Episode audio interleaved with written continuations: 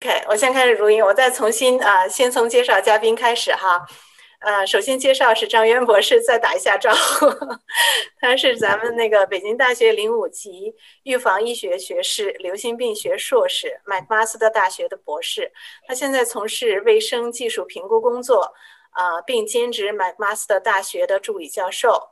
张渊师弟呢是今天的主讲嘉宾之一，啊，也是之后的讨论的主持人。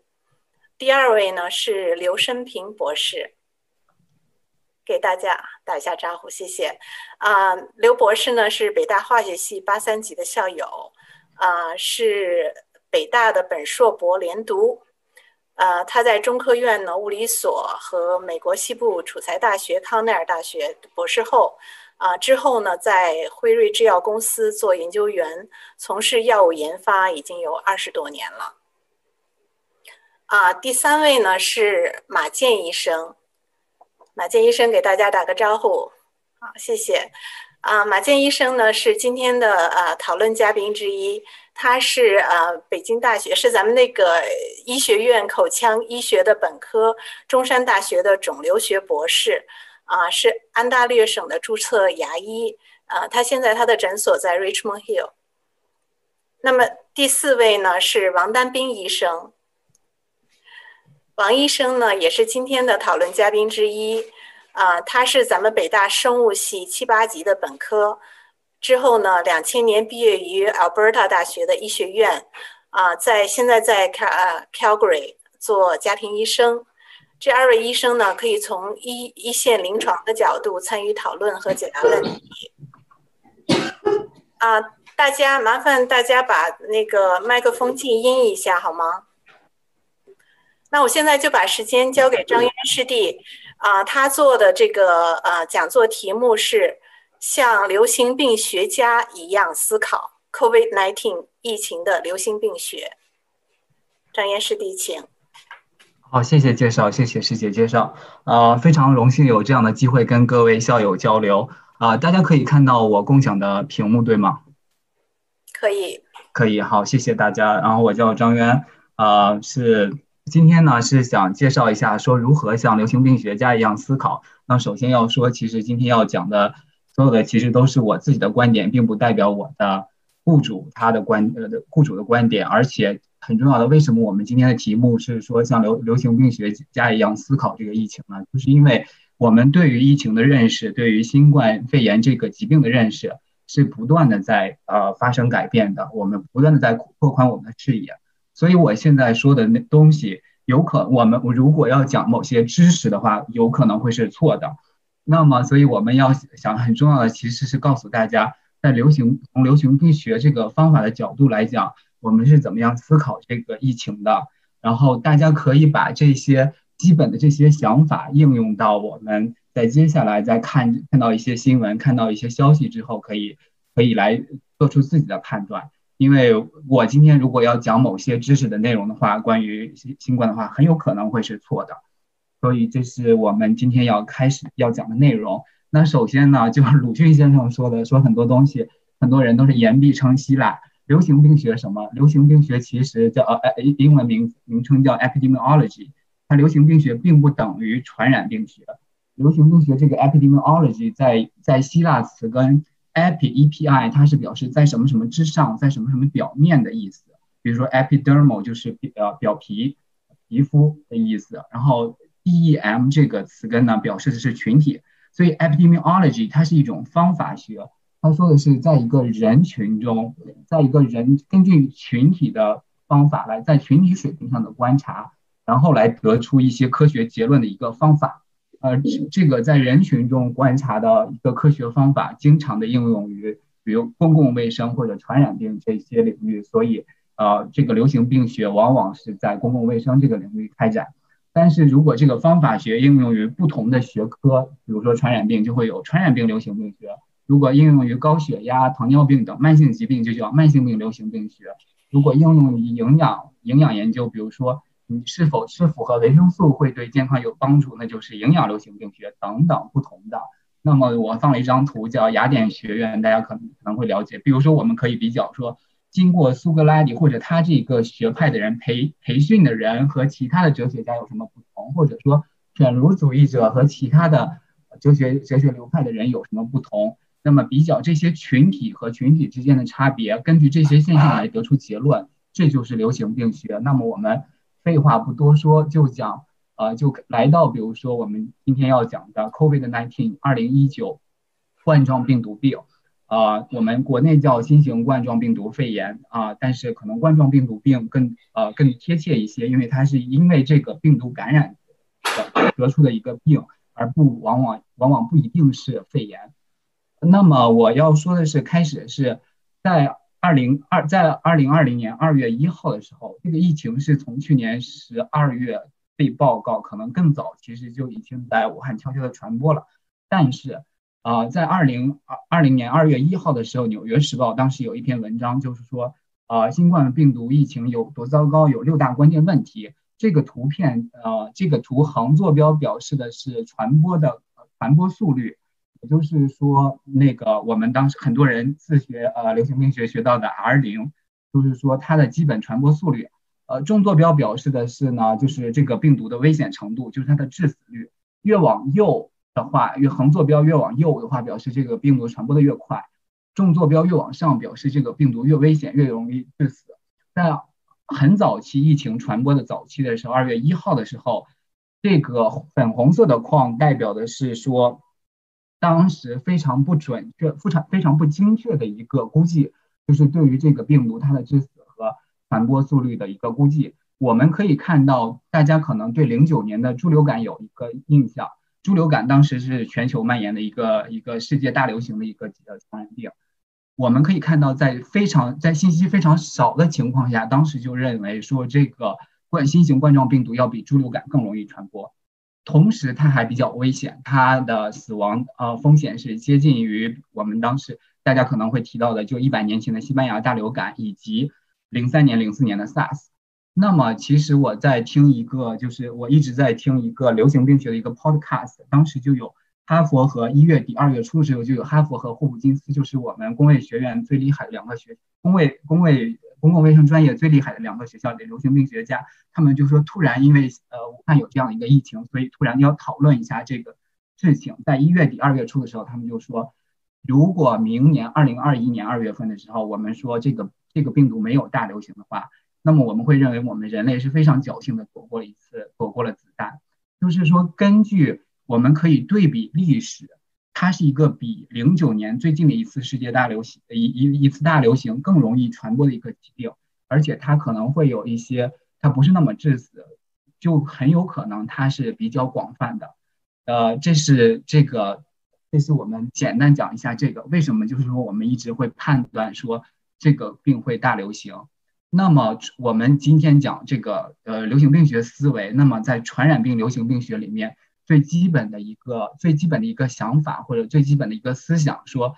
呃一个传染病要流行开来，在人群中流流行开来，必要的三个环节是什么？是传染源、传播途径和易感人群。有这三个因素缺一不可才可以，这三个环节缺一不可才可能造成流行。那么 COVID-19 它的传染源是什么？它的传染源主要是新型冠状病毒感染的患者和无症状感染者，所以呃，比一一部分人如果他感染这个病毒会表现出，比如说肺炎的症状，或者表现出一些器官受损的症状，那么还有一部分人他的症状会相对比较轻，然后可能甚至无症状，他们也会成为传染源，他们不会表现出症状，不会到医院去就诊就诊，说我有非常严重的呼吸问题。所以这才这就是在我们刚才看的《纽约时报》那个并不是特别精确的一个呃死亡风险的估计上，为什么根据那个我们会认为说很有可能会传染开来？一方面是它的传播速率，另外一方面是不是所有人感染了这个病毒都会去医院就诊？那么他在人群中到处走的话，就可能会把这个病毒呃广泛的传播开来。这是第一个环节，传染源。我们讲它是感染者和就感染者有有这个疾病的和无症状感染者。第二个环节是什么呢？是传播途径。那么我们一一般来讲，目前比较主流的想法认为说是主要是经人和人的密切接触，尤其是呼吸飞沫来传播。但是在特殊的情况下，极罕见的情况下，会存在一些气溶胶就是我们讲的经空气传播，但是这不是一个主要的传播途径。目前认为，同时，那么可能会说，病毒感染者通过打喷嚏、咳嗽等把这些病毒啊留在某些表面上，在短时间内可能你去接触了这些不清洁的表面，也会也会发生传播。那么很有意思的是，我要说的一点是，呃，前一阵大概就在一个星期之前，日本的清水寺每年都会选择说年度汉字。今年他们选择的一个汉字是“密”，密切、密切的“密”。呃，那么这是说大家认为说日本表现的比较好的原因，就是比如说我们在大家在在疫情之初，那可能加拿大公共卫生呃机构或者说美国疾控中心告诉大家的是说 social distancing，这个代表什么意思？那可能很多人说我不是特别了解这个术语。那么日本他说的是一个“密”，那代表什么？说你要避免密闭场合，避免密集人群，避免密切接触。啊，那么就是逐渐的这个，这日本就是这也是把那个日本这这传递这个信息的时候非常准确的一个一个方法。同时呢，这个“密”字也就成为了日本的年度汉字。WHO 最近也采用这种呃这种呃策略，然后他把这个改成了三个 C，就是 closed，嗯，就是密闭的场合嘛，然后密集人群就 crowd，然后密切接触就是 close contact。所以其实就是说，这个传播途径当然也是对于我们一个提示，就是说在公共卫生传播信息的时候，一定要注意这个信息要传播准确，还要说对于我们普罗大众来讲容易容易接受。那么第三个环节是易感人群，那么一般来说是任何人都可能会呃被这个病毒感染，任何人都可能患病。但是我们也知道说，很多人可能会是轻症，可能会是无症状感染。那么更容易发生比较严重的疾病，有比较高的死亡风险和并发症风险的人，那就是老年人以及已经有一些基础疾病，比如说心脏病、高血压啊、肿瘤等等，或者说比如说正在接受一些免疫治疗啊，造成免疫受免疫系统受损的人，这些人是啊那个易更更加容易发生严重的这个病病的易感人群，而全全所有人都是易感的。除了我们讲传染病流行病学，除了这三个环节之外，其实还有两个因素啊。那么这这两个因素并不是准确的两个，而是说两大类，一类是自然环境因素，另外一类是社会因素。自然环境因素，那么可能我们会讲说，呃，比如说气候条件。那么当然，当时比较比较著名的一句话，可能就是美国总统 Trump 说，呃，四月份就会非常神奇的消失。他其实说的是不够精确，但并不代表说是错，因为就是说，更准确的来说，它不是 disappear，应该是 decline，就是因为我们知道这个病毒会随着气温的回升，会随着夏天的到来，它的疫情会逐渐的，或者说它的传播会逐渐的减弱。不管是因为大家更多的在户外活动，还是怎么样，首先，那么所以说夏天和冬天的区别，比如说我们现在欧美国家的第二波疫情非常的非常的剧烈，那么这这个现象，这个第二波疫情，往往我们可以归为两大类，一类就是自然环境，因为可能气候的原因，这些病毒更容易传播了，或同时也因为气温逐渐降低，大家更多的会待在密闭空间，会待在一些比较密集的场合。所以说会有很多会有这些自然因素和社会因素来共同影响这个疾病的传播，这就是我们要讲的，呃，流行病学上面讲的三环节两因素啊。那么说大家其实我讲的第一部分内容，大家记住三环节两因素就可以，就是传染源、传播途径、易感人群。那么如果我们要阻止这个疾病的流行，那么我们要控制这个疫情，那么就要在这三个环节上面做文章。那么就是管理传染源、切断传播途径、保护易感人群，所以就是针对这三个环节来呃来下手，呃，那么其实我们现在比如说这个这个图总结了，就是说加拿大在疫情之初采取的一些措施，比如说呃找到这些病例，把病例隔离起来，那么可能说这是管理传染源、切断传播途径的方法。那么同时还有说呃 contact tracing，我们大家可能也听过很多次。那么其实这就是说要切断传播途径，因为你可能接触到了一个已经患病的人，呃，以及比如说 physical distance，因为我们讲它更多的是通过呼吸，呼吸的呃飞沫传播，所以如果大家保持一定的距离的话，就可以把这个传播的风险降低。这是呃切断传播途径，呃以及比如说保护易感人群，那么可能啊加拿大做的相对不是特别很好的地方就是 nursing home，就是这些老人院。那么如我们实际上来讲的话，是应该做好这些人的保护。同时，比如说我们今天要讲的很大一部分内容是疫苗，呃，那么疫苗是起到什么作用？疫苗就是给人呃给人群给易感人群做免疫，然后建立起来这个呃 herd immunity 叫群体免疫，来对这些易感人群进行保护。所以大家可以想，就是说不管接下来每个国家会采取哪些措施，大家都可以看它是在这三个环节上面那呃。起作用有的有的时候是，比如说同在不同的环节同时起作用。当然，我们对于任何一个呃问题来讲，我们都需要再考虑，比如说自然环境和社会环境的影响。比如说加拿大，那可能和一个赤道国家不一样，如和和墨西同样在北美，比如说加拿大、美国、墨西哥，那么加拿大和墨西哥的自然环境因素不一样，而加拿大和美国，比如说那个，比如说现在纽约州和安大略省那相相邻的两个。两个地区，那么可能自然环境相对接近，但是那么它的社会因素可能会有。所以呢，接下来我们有一些问题，那么是可能说更多的是促进大家思考的，而并不是说我不想提供一个标准答案，因为这个标准答案往往很有可能会是错的。那么其实大家想，就是三环节：传染源、传播途径、易感人群、自然环境因素和社会因素，在我们现在观察到的这些现象中，比如说日本和韩国相对成功。那么背后的原因是什么？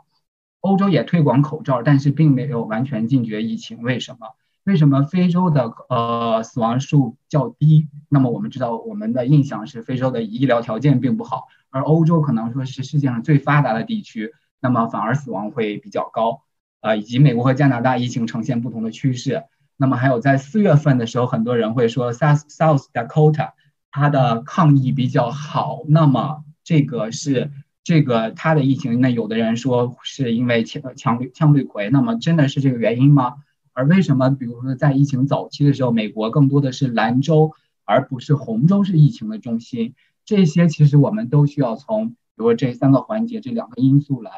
呃，来考虑。比如说日本，呃，但是当然这些不同的问题，我提到说为什么，呃，嗯，我们很有，如果我要给一个答案的话，很可能是错的。就是比如说日本和韩国相对成功，那么。现在并没有一个完全明确的结论，有的有有很多人，很多公共卫生专家认为是因为日本和韩国的呃，就是病例追踪的 contact tracing 是就是往回溯的。就比如说在加拿大的话，可能会说我们现在发现一个病例，那么我们就会说他发发病这一段时间以来他接触了哪些人。那么美呃韩国和日本以及比如说我们提到中国现在一些地区。会更早的，就是说他发病之前，可能比如说一个星期、两个星期，他接触了哪些人，会找到那一个，就是说不仅要找到他接触，他可能传染给谁，要找到谁可能传染给了他，然后因为这个疾病有更多的聚集性发病，所以这个因素这样的 contact tracing 要比比如说欧美国家的更成功，这是一个观点，但是不一定是对的。而比如说，呃，有的因素呢，比如说口罩也好，非洲的死亡也好，它可能是说有一定的有我们认为一些主流的因素，比如说非洲可能人口比较年轻等等，但是可能多个因素共同在作用，呃，而有的可能我们会有比较明确的一个想法，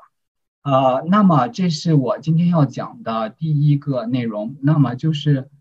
呃，第第二部分呢，其实我要想讲一下的是。如何判断？就除了我们讲说三环节两因素，那么我们还想讲一下，就是说如何判断一个治疗或者预防措施是有效的。打时间啊，那么我们在这个疫情当中，我们可以看到，就是很多荒唐、比较荒唐的东西呃的说法，比如说有的印度在，因为他们呃因因为宗教的原因崇拜牛，认为饮牛尿可以预防，而日呃日本的话，有人在抢购花花岗岩。呃，比如说俄罗斯人在同吃野韭菜，当然我们中国还有双黄连被抢购，呃，停售的一些现象。当然还有一些可能并不是我们想的那么荒谬的。呃，这个图是说有些志愿者在当时在武汉的时候，他们会给人送药，一个药叫克利芝，是用于 HIV，因为 HIV 也是 RNA 病毒。然后说这个病毒，呃，这个药物抗病毒药物可能会对呃这个新冠有效。这个志愿者在做一个好事儿，他们在给武汉的人送这个克里芝这个药物。而比如说，我们还提到有，比如说有羟氯喹，还有大家更更都知道是人民的希望瑞德西韦，还有后来被英国证明说有效的是地塞米松，是一个激素。我们想知道所有的这些，不管是非常荒谬的啊牛尿或者野韭菜，还是说比较有有可能的，比如瑞德西韦还是地塞米松。如果我们想证明它有效，需要在流行病学上来讲是什什么样的一个思路啊？那么我们之前就是每次给呃很多人来就做培训，做做这方面的培训的时候呢，呃，我们有的有一些培训的老师会提到说，用比如说爷爷泡的茶或者奶奶熬的汤之类的这些。然后有一次我们有一个中国的学员之前来 MacMaster 培训的时候，就跟我们说说，你们怎么能用这样的例子呢？因为这个例子太荒谬了。我们要证明一个东西是有效的。有效的话是一个很严肃的问题，但是你看，其实现实生活中往往现实生活要比我们要荒谬。所以我今天用的例子是如何证明双黄连莲蓉月饼可以预防 COVID-19。当然，呃，这个预防和治疗是一样的，是同一个思路。如果我们说武汉的老王每天吃一块莲呃双黄莲蓉月饼，结果他没有感染 c 这个新冠呃新冠病毒，我们可以证明证明这个双黄莲蓉月饼有这个预防效果吗？其实不能，因为首先是我们一般来讲孤立不正，那么所以呢，可能就会说，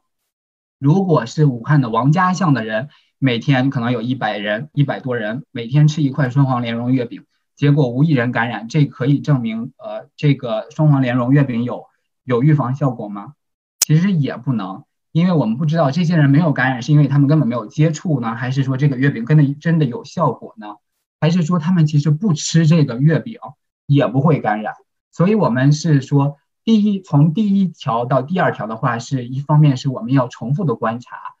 这是一个原则。那么从第二条到第三条的话，就是说我们需要有对照。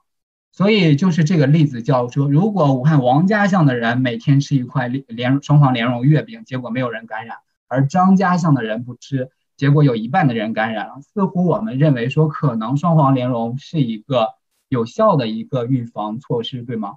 但是这也不这也不能够明确的下结论，为什么呢？因为我们不知道王家巷和张家巷的人是不是除了他们没有吃双黄莲蓉月饼之外，还有其他的因素不同，所以一个更加严谨的方法是用一个随机抽签的方式，把他们把武汉的某一个是，比如说一个社区的居民分为两组。啊，随他们之间的话，他们到底是吃这个双黄莲蓉月饼还是不吃？那么唯一的一个差别就是统，就是一个概率，他们是随机的。那么这样的话，我们就可以认为，在如果这个数观察的数量比较多的话，那么我们就可以认为只有一个因素，这两组人只有一个因素有差别，那就是吃或者没有吃这个月饼。而如果这时候我们还能发现，吃月饼的人，吃双黄莲蓉月饼的人，比不吃双黄莲蓉月饼的人更不容易得新冠。那么，可能我们认为，的确是这个双黄莲蓉月饼的确是可以有预防效果。当然，我们说除了不吃之外，可能说有的时候可能还要避免一些主观的，比如说在检查他是不是有这个病的时候，避免一些主观因素。所以，我们要实施一些安慰剂。比如说，一组吃的是双黄莲蓉月饼，另外一组吃吃的是枣泥月饼，那么我们可能认为说成分的差别呢，就是至少在表面上看起来是一样的。当然，不要写上外面说这是双黄莲蓉，这个是枣泥月饼。那么如果是这样的话，可能我们会认为说这是一个有效的预防或者治疗措施。所以说，在流行病学上，我们讲，如果要证明一个东西是有效的。是有效预防的，是有效呃有效治疗的。不管是瑞德西韦也好，还是羟氯喹也好，还是双黄连也好，我们都需要随机对照实验来证明。而如果这个随机对照实验它要更加的有效、更加的有说服力的话，我们还需要做是大样本。那么就是说，你观察的人越多，对这个结论越有把握。你如果随机十个人，这一组五个人，那一组五个人，那么可能没有太大意义。而同时，如果是呃双盲安慰剂的话，就更加准确。所以今天我要我要告诉和大家讨论的第二部分内容，就是说如何证明一个东西是有效的话呢？那就是说，我们的一个思路是一个人的观察，一个人对于一个病人的观察，比不上这个人观察多个病人，因为越观察的越多越有把握。而一个人对于一群病人的观察，比不上有对照的。同时，这个对照和你观察的这个人观察和对照要尽量的均衡可比。同时，一个人对于一群人的观察，比不上，比如说武汉的一个专家做了一个实验。同时，伦敦也做了一个实验，同时美国也做这一样实验，不同的人得到的结论都是相同的，那么这个就非常的有说服力了。那么除了这个说这是呃这个研究，就是我们讲说这研究是怎么做的之外呢，同时我们还要说研究告诉了我们什么信息，这也是我们流行病学家会看的，就是说，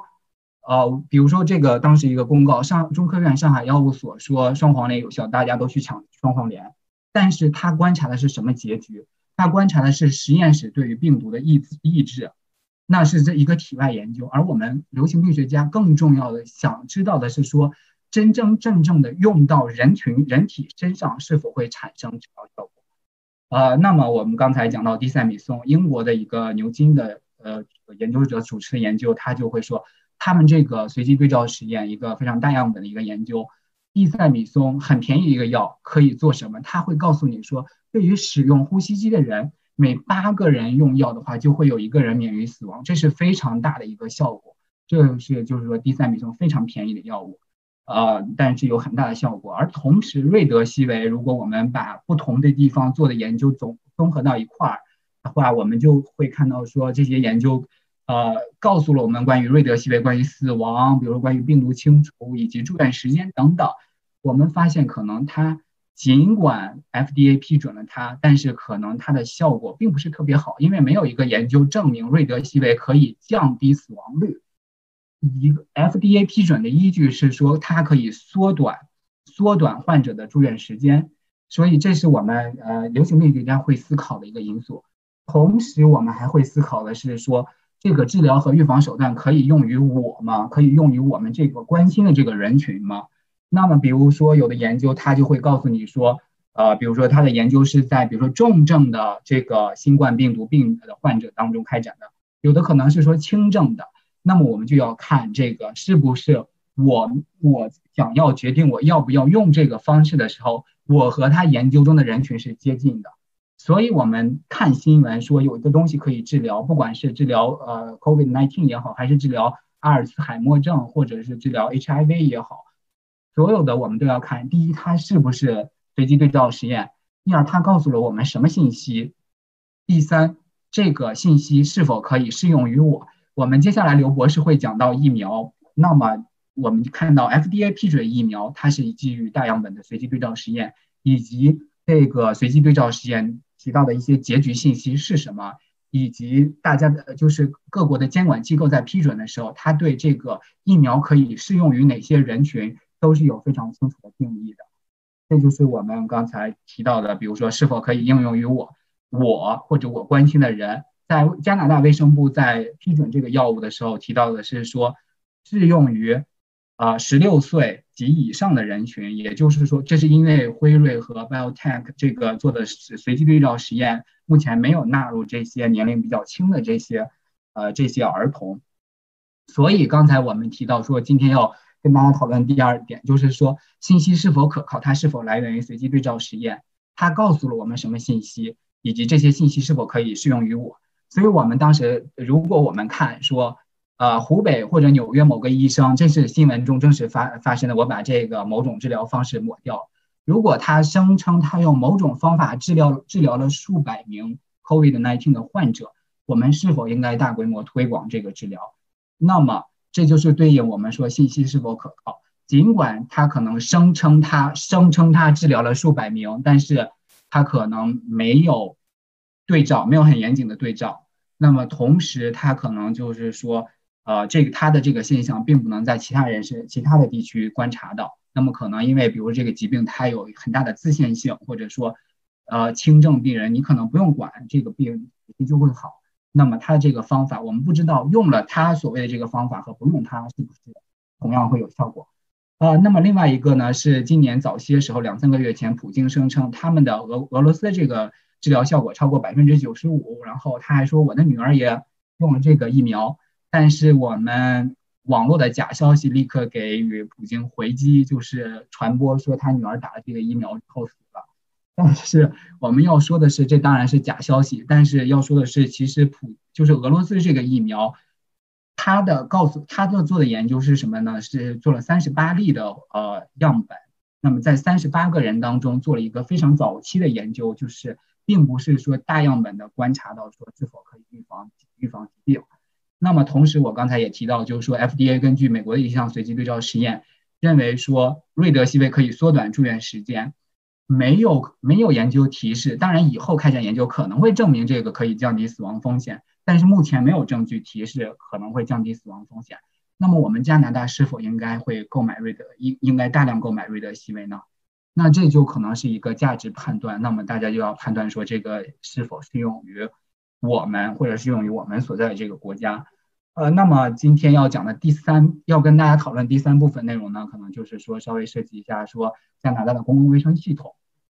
那么这是我们在我我在一个网站上，这个网网站就是用数据来呈现我们的这个世界这个网站，然后我们可以看到，就是截止到十二月十六号的一个疫情，比如说左边是，呃每天的每天的新的病例，而右边是每天新的死亡。我们可以看到说，呃的确会存在第二波，在随着秋季冬季的到来，那么。呃，尽管病例数的增加，那么病例数增加可能是因为我们检测能力上来了，呃，但是同时我们也可以看到，也的确是存在一个死亡数的增加。那么加拿大呢，是其实是一个联邦国家，那么意味着就是说它会有不同层级的公共卫生系统。那么在联邦层面呢，我们会有比如说，呃，就是这两个机构吧，一方面是加拿大卫生部，那么大家可以看到这张脸是卫生部部长。然后另外一部一个呢，就是 PHAC，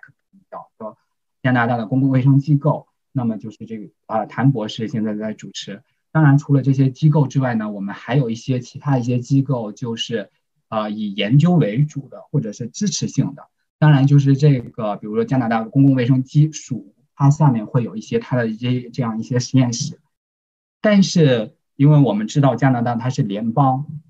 所以它并不光是说。并不是说加拿大卫生部长就可以决定所有事情，或者谭博士他就可以，他可以建议，但是具体实施的话，每个省都会有自己的公共卫生机构。呃，比如我在安省，那么安省的话是 Public Health Ontario，就安省公卫机构。然后，那么同时省政府还会提名或者任命，就是呃 Chief Medical Officer，就是呃就是。就是专专门负责这个省内的这些医疗事务的一个以这样的一个官员，然后我们可能会经常的看到，就是呃，Doug Ford 我们的省长会，如果比如说他他讨论一些事情的话，他的专家首要他需要咨询的就是这个图片中的这两位，这位男是 David Williams 是就是 Chief Officer，这个是副的 Office 啊，然后当然我们在联邦层面，我们首先要接触的在不同的地区。那么地区层面，或者说，呃，每每个省或者 territory 都有这样的，就是地区层面的，嗯，那么多在安省的话是地区，还有就是市市一级的，那么可能会说多伦多这个是市长以及多伦多的这个 medical officer，这是，就是说我们安省的话，由于它是一个联邦，所以会有这样一个不同层级的公共卫生系统，而如果说一个公共卫生事件发生的，那么，其实它是一个自下而上的，就是执行的一个过程。比如说，你去检测，如果你觉得说我接触我是接触了一个病例，那么你去检测的话，你首先是要接触基层的，市一就是是地区或者市一级的这样一些公共卫生机构，然后他们来开展，比如说我们这要做的，比如说要告诉你你要去隔离啊，给你开展检查等等一些，然后他们会往上报。然后，如果比如说，因为这是一个传染性疾病，可能会说它不会病毒不会说我就在这个地区传播，那它可能会到别的地方。那么同时就会需要省省来省来协调地区之间的这些行动，以及在省的层层面上会做出一些举措。然后再往上的话，就是不同的，就是到联邦。那联邦可能会说，因为它联邦是有它是有这样的权利，可以去立一些联邦的一些法律，比如说加拿大的检疫法。是联邦来立的，那么可能，啊，同时比如说要协调不同的机不同的省之间，比如说 PPE 啊这些防护装置，有可能会这这些的话也会，比如说卫生部以及这个卫生公共卫生机构署，然后他们来做这样的一些协调。这是简单的，就是说加拿大公共卫生系统。那这是我今天要和大家讨论的三方面的内容。首先是说，就是更重要是这些这些思想、这些方法。那么我们要讨论传染病的话，那要考虑的是这三个环节：传染源、啊易呃传播途径和易感人群。然后要考虑自然因素和社会因素。啊，那么如果要证明一个东西是有效，可以来预防或者治疗这个疾病的话呢，要看随机对照实验。要看它提供了哪些结局信息，要看这个是否可以适用于我们这样的人群，然后又简单的介绍一下加拿大的公共卫生系统，这是我要讨论的，谢谢大家。那么我们最后会有讨论时间，所以我接下来就把时间交给啊交给刘博士来为大家介绍一下疫苗。好，谢谢。首先我谢谢那个嗯，我们集友李月呃李李倩同学的邀请，然后那个。谢谢那个组织团队的那个啊精心安排，还有那个我们师弟张渊师弟的那个嗯非常好的开端。我现在就开始讲我这个呃这个我的题目是叫点评临临床三期中的那个新冠疫苗。首先有几个点声明：第一，我是在这个嗯辉瑞工作，辉瑞现在在生产疫苗，所以我是在一个生产疫苗新冠疫苗的公司工作。第二，我所讲的东西呢，都是那个呃，在已经都是公开发表的，包括我们公司的内容啊，报纸上或者是科技文献上都发表的啊，内部消息我不能公呃透露。第三就是说啊，我点评的时候会讲一些现在还没有公布结果的一些呃疫苗，有一些推断性的结果，我可能会呃犯错误，但是呢，都是我根据我呃本人的那个经验和那个学识这个学到的东西进行推测吧。首先，我们讲讲这个新冠疫苗追踪啊。如果你们那个呃呃有这个 New York Times 的话，New York Times 呢有一个这个呃有个叫做 Coronavirus Vaccine Tracker，它这么一栏，它会更新啊，随及时更新那个呃呃新冠疫苗的那个呃新冠和新冠疫苗的那个情况。而这个表格呢，我就是选了，就是说啊，这个表格只是这个图表呢，只是临床疫苗。呃，非临床的有上百个，我们就不无法一一列出。呃，疫苗的这个功能呢，功效呢，就是它啊诱导人体产生抗体，呃和细胞免疫。就是说，我们都知道抗体，实际上，但是呢，细胞免疫也是非常重要的那个一个免疫那个功能。啊，你可以看出来，疫苗现在很多个了，因为这是一个新冠这个疫情是一种非常严重、非常严峻的情况，对欧美国家。啊，我们看到这个进入临床三期呢，也有十八个了。现在有两个被批准，啊，其中一个包括辉瑞疫苗，还有一个被那个已经 abandon，就是被放弃了。嗯，稍微讲一讲临床临床那个情况，有一期、二期、三期。一期呢，只是测安全，就几十个人，一般测测安全，选选剂量，哪个剂量可以。第二个呢，临床二期呢是几百个人进行安全评估，啊，它即使二期呢，一般也不会说一定有效果。第三、第第临床三期呢，就是最后一期，是叫几千人以上，然后大规模测安全或者有效。嗯，当然到临床三期，如果结果出来了，就是那个那个评审机构呢可以拒或者批准或者拒绝。那评审如果是批准了以后呢，就可以大规模上市。然后就是上市呢，有时候人叫临床四期，就是说大，因为这个制药公司还会继续跟踪，保证这个安全有效。这是因为临床情况下。做实验和在实际那个那个全体人群里面做，还是效果还是不一样的。这我给了一个表格啊，如果大家有兴趣的话，你可以看这个表，我就不多讲了。就说这些临床疫苗呢，有些已经获得，因为这是非常紧急的情况，有些已已经获得的那个呃呃结果，有些呢就是预期几个月几个月内，就是明年初、明年中将获得结果。我可以给出一个这个。呃，一个举例就是说，临床三期实际上大规模啊抽样调查呃做的实验，呃，我以辉瑞和 BioNTech 的那个例子来做个举个例子，你可以看出啊，这是有四万多人被那个受试者被那个招募啊，其中呢呃，这个这个疫苗呢是要打两两剂的。我们看到有四万两千多人已经打了第二针了，然后当然是有一半的人，就是两万一千多人是打了疫苗真疫苗，你另外一半的人是打安慰剂，就是生理盐水。他的是保证的，就是说刚才那个张岩博士讲的，师弟讲的就是啊，叫做临那个随机双盲实验，就是一个有对照实验，一个随机就是说呃，把这个各种人群给它分开来，就是呃。不同的组，双盲就是说，我们医呃造制药厂医生都不知，还病人本人都不知道谁打了疫苗，谁打了安慰剂，这样的话就避免这种主观这种判断这种这种偏见。啊，这个还有一个就是大规模，你看这个大规模，还有就是人群有有有那个有有有有有有有代表性，比如说呃我们有百分之四十二的人呃是那个是少数民族。这就不同的人，就是因为保证因为还有我们可以看出还有。抱歉啊，那个我打扰一下，那个背后有谁没有静音的？麻烦您静音一下，我们老听见狗叫了，谢谢。OK，就说那个那个，嗯，有有那个有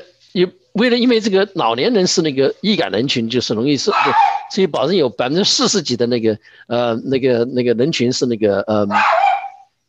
呃，是那个，是那个，呃呃，是那个五十六岁以上的，一直到呃七八十岁的那个呃那个呃人，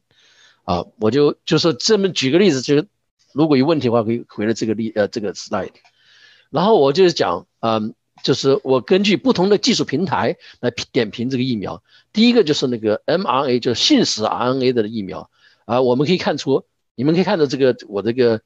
嗯，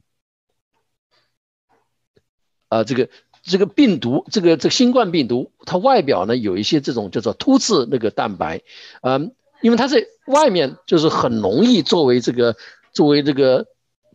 抗体的这个目标，所以就一般人就现在基本上所有的这个疫苗，如果是不是那个那个整个病毒的话，都是选用这个突刺病毒做呃突刺蛋白作为这个作为这个这个抗原，嗯，这个。信使 RNA 呢，它就用什么办法呢？就是说，它不是直接把这个呃这个这个突刺蛋白注入人体，而是用这个信使 RNA，就是 RNA 那个片段啊，然后包裹在一个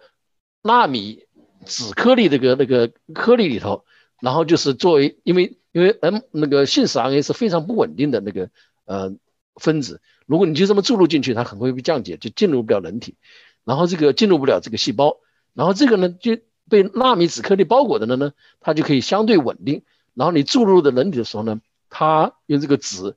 颗粒呢，就是融合跟细胞融合，跟细胞膜融合。然后这个 mRNA 呢注入这个注入到细胞里头，然后呢就是因为信使 RNA 呢就是直接用用核糖体它就可以合成蛋白，合成合成出那个嗯突刺蛋白。这个突刺蛋白呢就可以诱导人体产生这个抗体，还有呢诱导产生这个。呃呃，免疫系 T 细胞，呃，我们这有两个这个呃公司，呃，两个公司进入了那个临床三期，呢，最近呢都被批准了。一个就是莫达纳那个公司，对吧？我们就知道它是这个 mRNA 那个呃呃呃，它那个高度有效，已经证明是百分之九十九十四点五的那个有效，是要两剂，然后是打隔四个礼拜，然后是肌肉注射。它这个好处呢，稍微有点好处呢，就是它可以就是就是冷藏保保保存三十度就可以保存，然后这如果是这个冷冻的情况，就是普通冷冻，就是二十度冷冻的，可以保持那个六个月。嗯，辉瑞就是我们的公司的那个呃呃疫苗呢，呃是第一个被批准的那个疫苗，这个疫苗呢，呃呃高度有效是百分之九十五有效，呃然后是也是两剂啊，然后是三个星期呃隔开三个星期打。也是注入剂射，注呃呃肌肉注射，然后呢有一个这个要严要求比较严格，就是说要求在零下七十度摄氏度，那九十五呃零下九十五华氏度，嗯这个保存，所以这个对运输和储存呢，它相对就是要求严格一些。嗯，这个平台呢是一个是非常新的平台，因为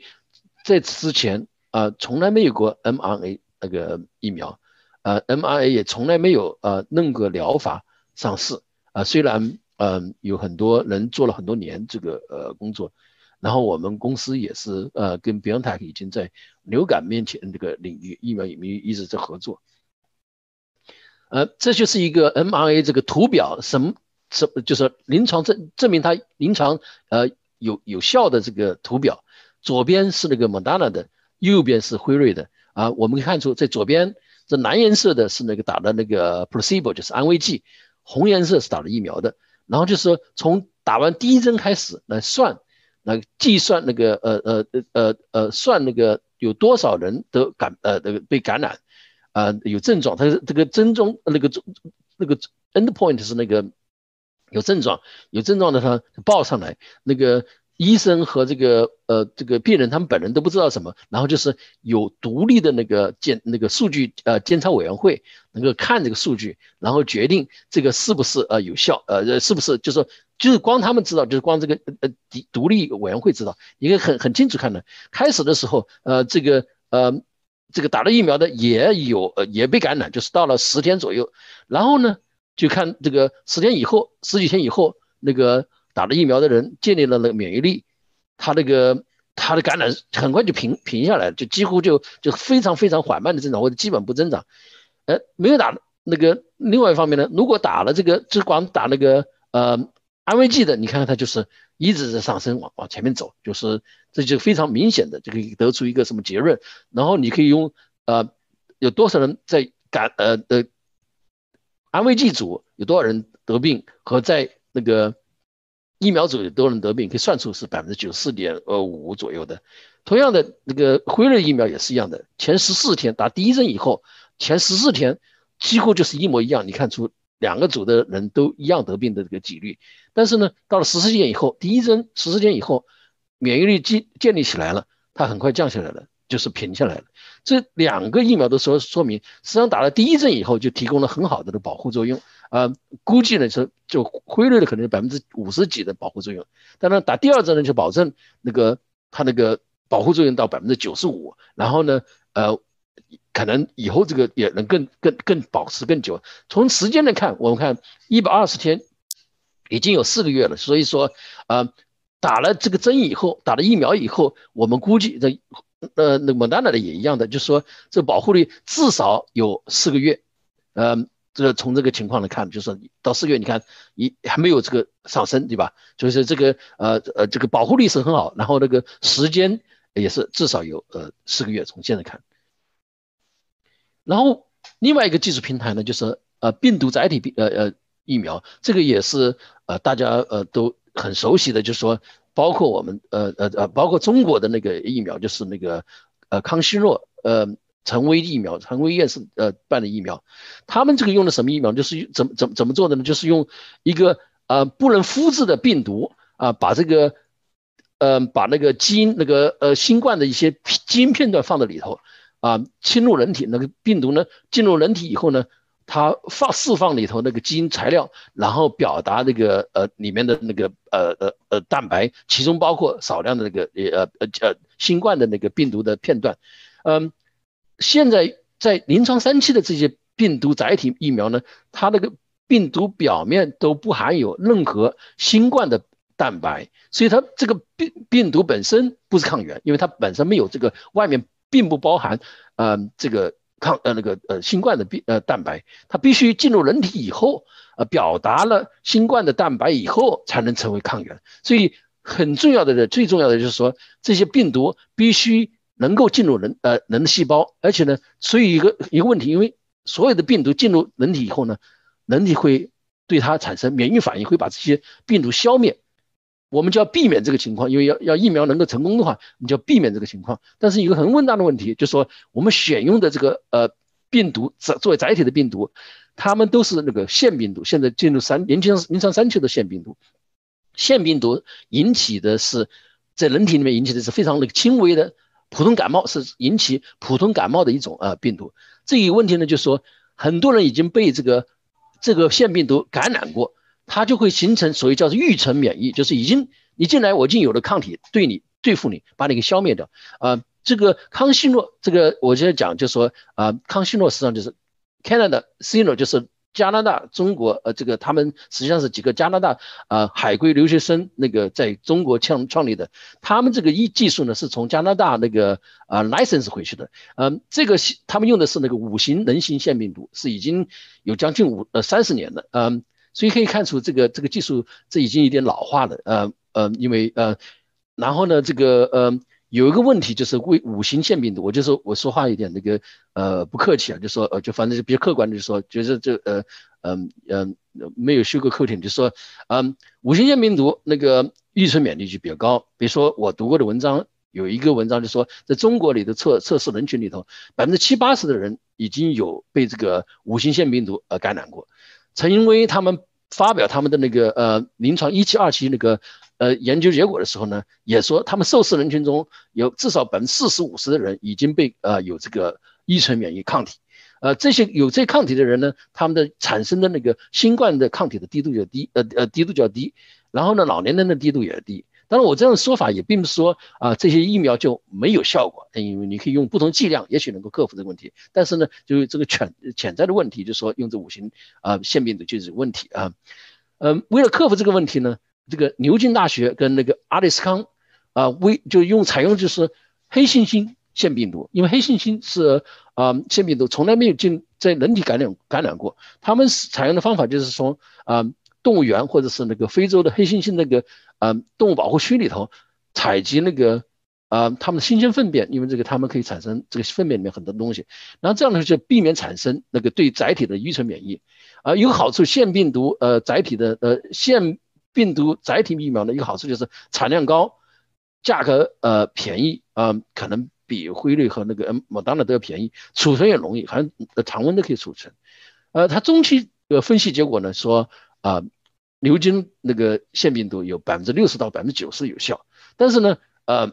临床呢看到有些技术失误，比如说它百分之有效百分之九十有效呢，是因为一个失误啊，有的剂量不够不足，第一针剂量不足造成的，所以这个。会不会申请呢？他们现在准备已经开始准备申请，就是把数据怎么报上去。但是呢，那个美国的 FDA 或者其他那个呃其他国家审批审批机构呢，可能会对他们挑刺，因为这个你这个结果到底怎么回事？到底多少多少有效？是不是有失误？我觉得按是按这个现在紧急情况，即使百分之六十也也也应该批准。但是他们可以说，他们可能会进一步再做实验呢。但是这个呃，他们还没有去报批，正准备。准备准备材料呢，嗯，呃，我希望他们能够能够被批准，啊，第呃呃呃，强生的就是用二十六人型腺病毒，它也是比较低预存免免疫，他们那个是只有百分之几的人被感染过，所以这也是在进行这个这个大规模，这当时强生也是在美国公司，它可以呃呃大规模那个生产，嗯，然后一个美国，当然俄国的我们这个也都听说过这个这个呃呃呃腺病毒，它呃呃疫苗。很奇怪的，他们用两种，一个是二十六型，然后第二季呢，他们用五型腺病毒，然后呢，他们未经临床实验呢，他们就已经批准使用。呃，纽约呃时报的这个引述专家的评论说，这种非常愚蠢、愚蠢至极、非常危险的，因为你没有证实它有效，有没有证实它安全，你就在人体中大规模的呃呃呃，如果使用的话，比如几十万人如果出了事怎么办，对吧？第二个呢，它这个用二十六和五型呢，有一个问题就是说。嗯，他们本来打算是今年就有呃两千多万剂，要三千多万剂，然后呢，可能到今年年底可能只有到五五百万剂。为什么呢？有两种病毒，你这个生产就有点这个麻烦，因为你一个锅你只能生产一个，然后到另外一个人换一个锅，换一个那个面呃呃那个东西，所以它这种设计呢，呃，也许有效，呃，但是呢，这个也对生产也是造成的一个麻烦。嗯，然后就是。灭活或或者弱化的那个病毒疫苗，这些呢是呃就是什么呢？就是你培养这个新冠呃病毒，然后呢用化学方法把这个把这个病毒给杀死，这样的话注射人体呢，它不是那个活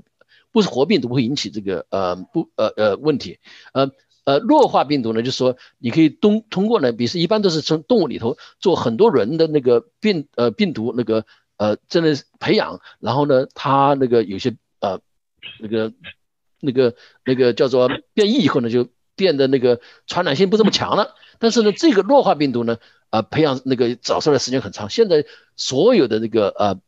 病就是说新冠病毒就是都是用这呃疫苗这个这一类型的都是用灭化灭活病毒，都是用化学方法灭灭活的。有中国实际上在这方面做的很投入很多啊。目前在临床上都是面，主要是用于那个传统那个疫苗，很好好常见于常年的非常传统的啊。有呃国药有两个呃在临床三期，一个是在这个嗯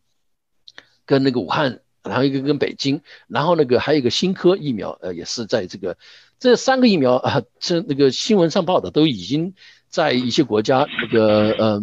有限的使用，而在中国已经听说有几十万人用过。但是我们呃作为搞疫苗的人就有点这种嗯 reservation，就不应该这么做啊，因为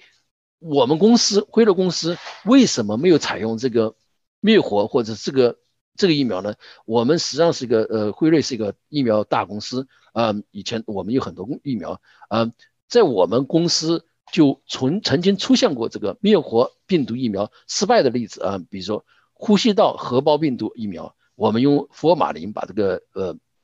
培养的病毒杀死，然后注入人体，我们发现，嗯，它那个往呃造成了抗体增强病情，就说它不仅没有防止。感染反而加重了那个呃极大的加重了那个病情，然后还出现了呃死呃病人那个受试者死亡的情况，所以我们有点这个很很担心很害怕这个情况，所以我们根本就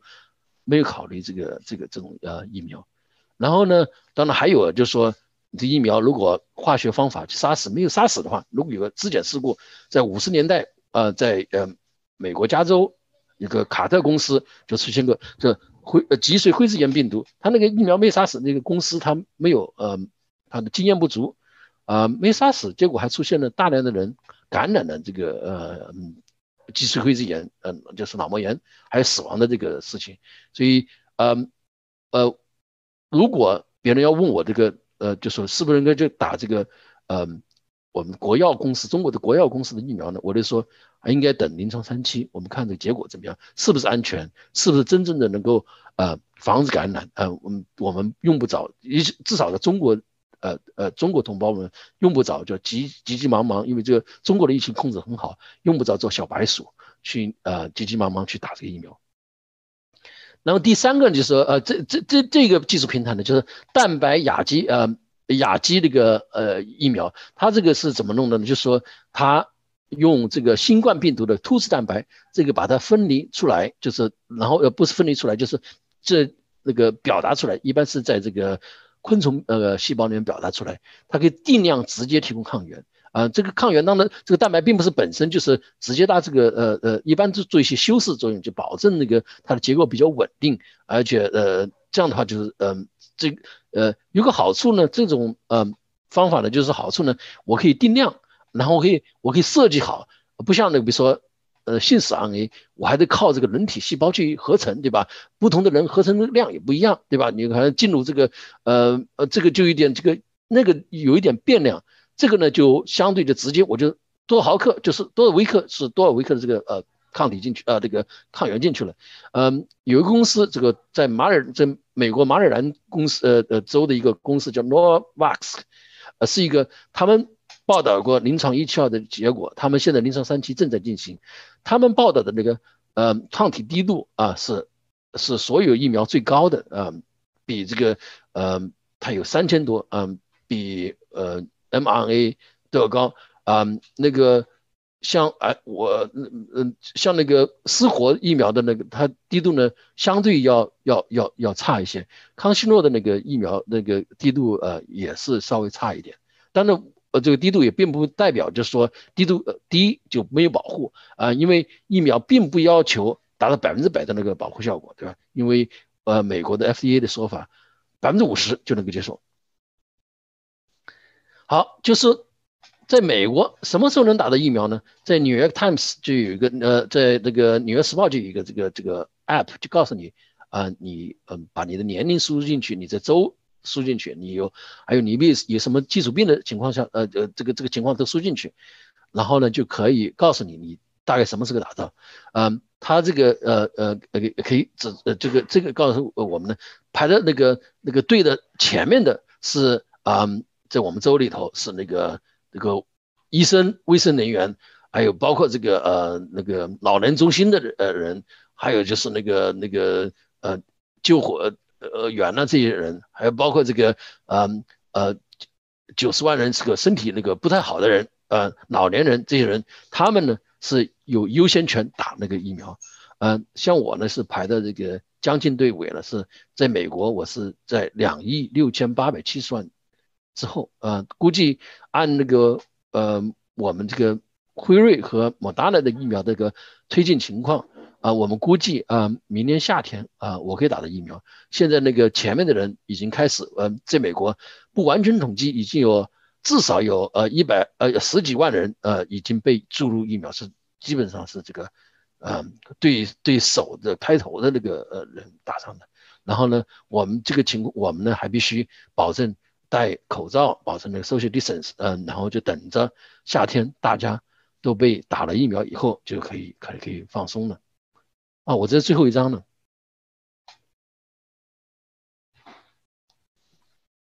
好，呃，谢谢刘博士，非常精彩，非常详细的比较了不同类型的。不同类型的疫苗，以及尤其是他们非常重要的是在三期中。所以刚才我想说的是，我想说的是，就刚才我介绍到的，说如何判断一个疫苗是否有效预防。那么，首先我们要看这个结果是否可信呢？是不是随机对照实验的？那么，首先我们看到的是辉瑞的疫苗是大样本的随机安随机安慰剂对照的一个实验。然后说看它提供了什么结局信息。那么它的结局是说。是否发生感染以及是否有重症，然后就说我说这个是否适用于我？然后我看到就是我们的聊天框里面也有人，比如说提到说就是少数族裔的比例是多少？然后刘博士也介绍到了，其实有相当一部分比例是亚裔。所以我呃非常有意思的是，就我看到这个呃纽约时报这个排排队情况，因为我肯定是也是排在队尾，但是如果要是说。轮到我的话，辉瑞疫苗也好，Moderna 的疫苗也好，甚至牛津、阿斯利康的也好，我是非常愿意啊来去接种的啊，就是因为我根据前面的这些原这些原则判断，其实是是非常可可靠的。那么我们现在把哦谢谢呃谢谢刘博士。那么我们现在把啊王大夫和马大夫马医生两位师兄请进来，然后我们现在开始讨论啊我。就是我们之前是因为因为非常感谢大家，因为看到大家在聊天框里面也是踊跃的踊跃的提问，但是啊，我们之前也征集过，就是大家有没有什么问题？我要共享一下屏幕啊，因为我们也收集到了一一些讨论问题，我们会首先首先讨论这些呃我们大家征集来的问题，然后。呃，我看到其实聊天框里面大家又提出来的问题，很多时候也是，啊，我们也也在之前大家征集来的问题中已经包括了，啊，但是如果我们还有的话，还有时间的话，我们也会把这些，呃，这些再讨论到，或者说以书面的形式来回答大家，啊，那么就是今天是我们四位讨讨论嘉宾，首先第一类的问题，啊，那么我们啊想请啊马医生和王医生来。啊，帮我们来呃回答一下关于 COVID-19 还有它这个病原微生物，就是这个病毒一些相关的问题。首先，第一个问题是我们征集到的是啊，大家可能非常关心的就是传染的这个问题。说新冠病毒如果在体在体外各种介质表面的和温度的存活时间，我想问呃就是马医生啊，对这方面有没有什么可以给大家介绍一下的？呃，就冠状病毒，它在那个体外那个存活、存活那个时间，因为那个关系到我们的 infection control，然后那个我们用如如何，我们需要那个等多长时间，另外还要用什么样的那个消毒剂去灭火。呃，研究表明，冠状病毒它在那个空气中，它呢可以是传播。他那个在以前的冠状病毒那个研究，在那个感染的那个农场，它在十六公里以外，它那还能够检测到那个冠状病毒。在那个气溶胶状态下，就比如说牙科治疗中高速手机产生的气溶胶，那个病毒可以存活在三三到十六个小时。另外，在那个冠状病毒，它在那个多孔的物质上，它存活的时间，它比那个光滑的。物质表面时间比较长。我们常用的那个 surgical mask 就是外科口罩，病毒可以存活四到七天，在普通的衣服可以存活两天，在那个纸光滑的纸可以大约存活在三十分钟左右。呃，冠状病毒在那个人体的体液还有排泄物中，比如那个在粪便中，病毒可以存活一到四天。呃，病病毒在那个水中可以存活那个两到三天。嗯。呃，呃，简单说一下吧，就是在那个呃，在室温的条件下，那个病毒在那个铝表面可以存活两到八个小时，在金属，主要是那个不锈钢，呃，可以存活五天，在木头可以存活四天，在那个纸可以就就刚刚说过是三个小时到五天，在玻璃可以到两到五天，呃，在塑料可以存活的两到五天。然后在那个我们戴的外科手套，大约存活是八个小时左右。我们那个常穿了一个保护的保护服，它可以存活一个小时到两天。呃，在那个在陶瓷表面上可以存活五天，在那个特氟龙可以存活，就是那个不不粘锅的那个材料，它可以存活五天左右。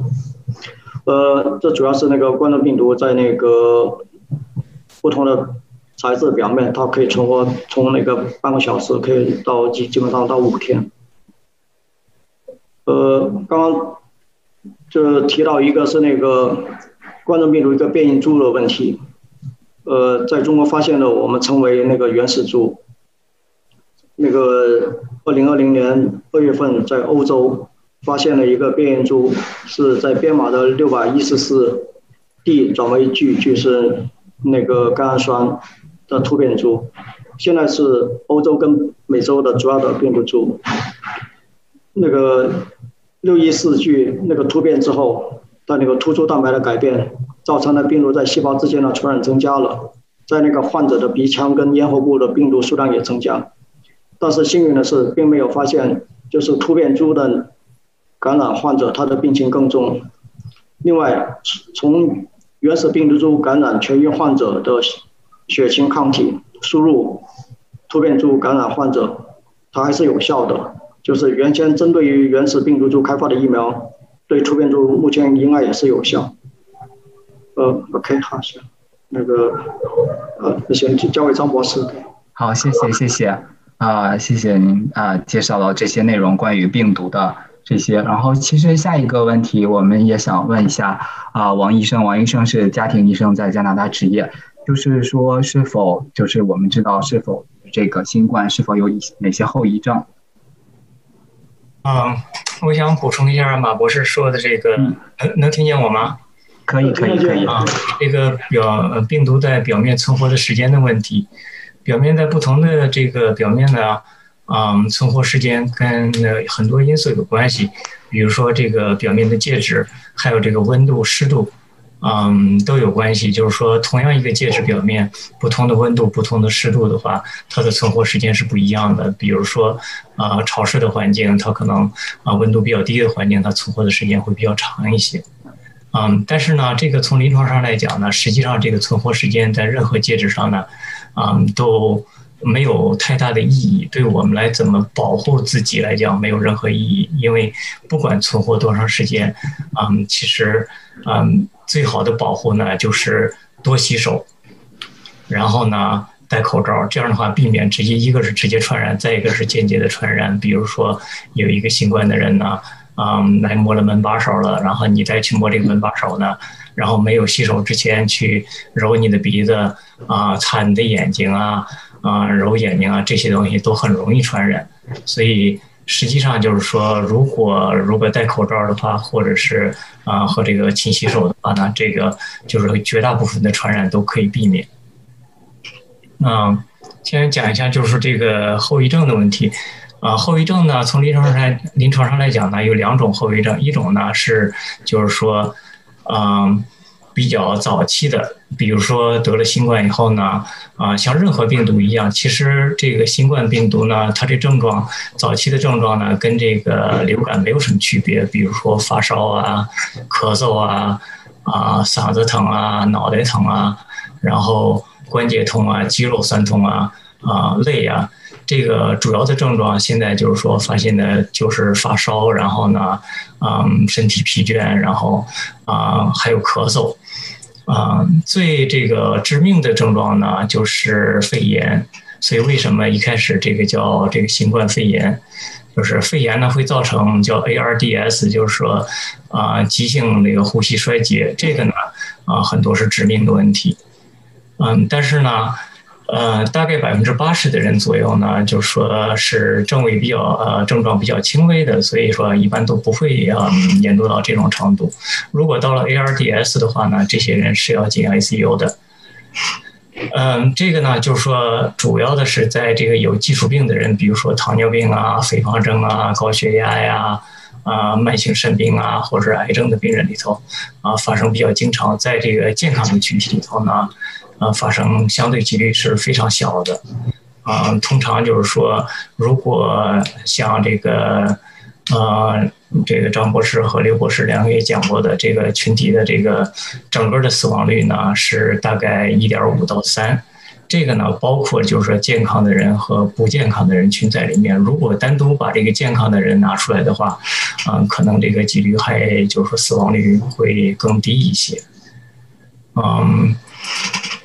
这个当然还有一个长期的效果，这个，嗯，它跟那个流感病毒的一个极大的一个区别是，这个冠状病毒啊可以造成血栓凝血，这个是一个比较危险的问题。当然了，就是说在健康人群里头，这个呢，就是说几率也是非常小的，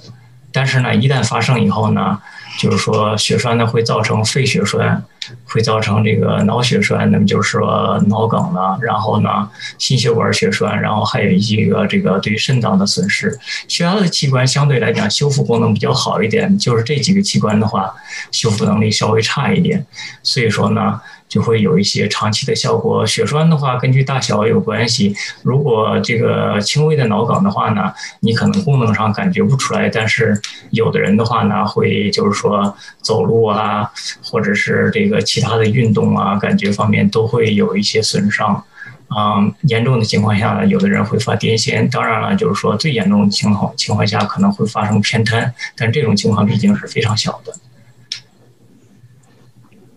哎，张博士，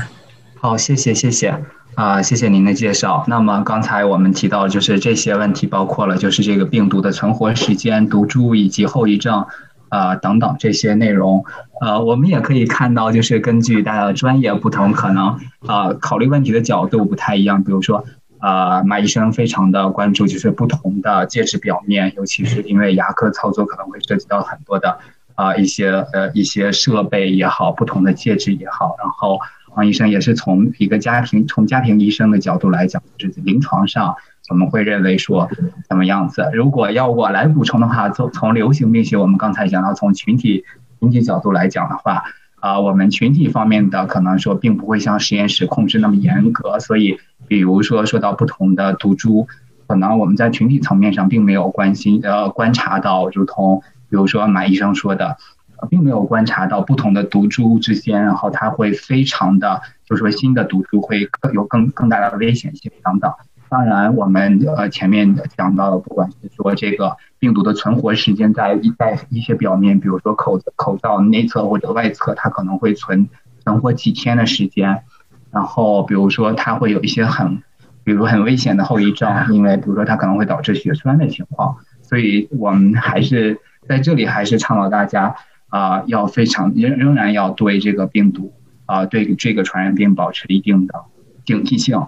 然后勤洗手，然后做好个人的防护。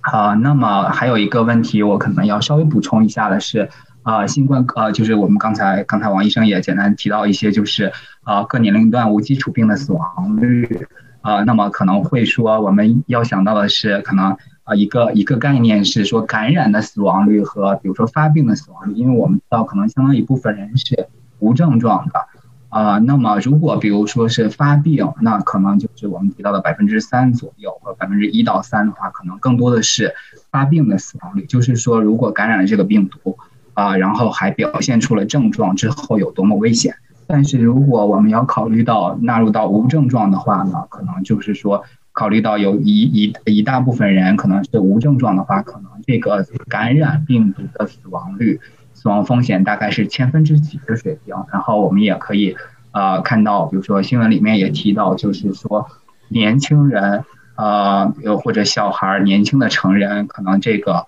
呃死亡风险会更低啊。然后在呃年龄大的人以及有基础病，比如心血管疾病。啊，肿瘤等等，这些可能会高血压等等，这些会增加它的死亡风险。然后还有可能大家会关心的就是说，再次发病的问题。再次发病的话呢，我们呃，我之前是看到一个例子，就是香港，香港说有一个人，他之前在第一波疫情的时候感染，然后呃五六月份的时候发现他再次感染了，啊，但是呢，这也和呃我们就是呃在。找这些信息的时候，我们发现，比如说世界卫生组织的一个官方比较权威的答案是说，我们对这个情况不是特别了解啊。那么有极个别的再再次发病的报道，但是其实我以香港的这个再次感染的例子为例，其实我觉得是，就是，嗯，再次感染的可能性是比较低的，或者说，啊，再次感染之后，再呃，首先感染，然后再次感染之后。可能会会讲，就在表现出症状，在表现出很危险的症状的可能性并不是特别高，因为比如说香港比较特殊，像就是我们东亚地区的人，东亚地区的机制的话，检测特别的频繁，或者说即使无症状也会做检测。可能在呃欧美国家，更多的最开始的时候是有症状才检测，所以东亚国家更容易发现这种再次感染的可能。结果我们这个再次感染的。报告的数目并不是特别多，这首先是一个非常让我们安心的一个信息，就是说，即使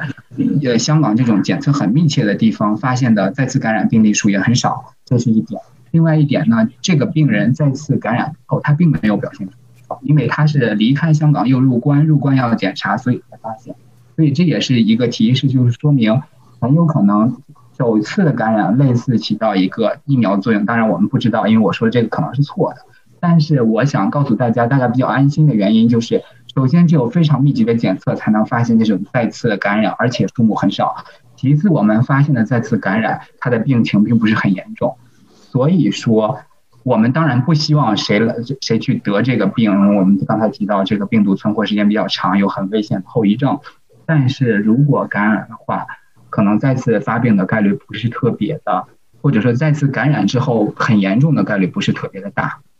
这是我们刚才提到的这些，啊，这个病的和它病源。我想呃问一下马医生、王医生还有刘博士，我们对于这一部分有没有要补充的？呃，我补充一些。好，补充一句就是这个，在美国也是情况也是这样，这个，呃，百分之八十的那个死亡人，呃呃，都是在那个六十岁以上的，就说这个高年那个。年年纪大的人死亡率高，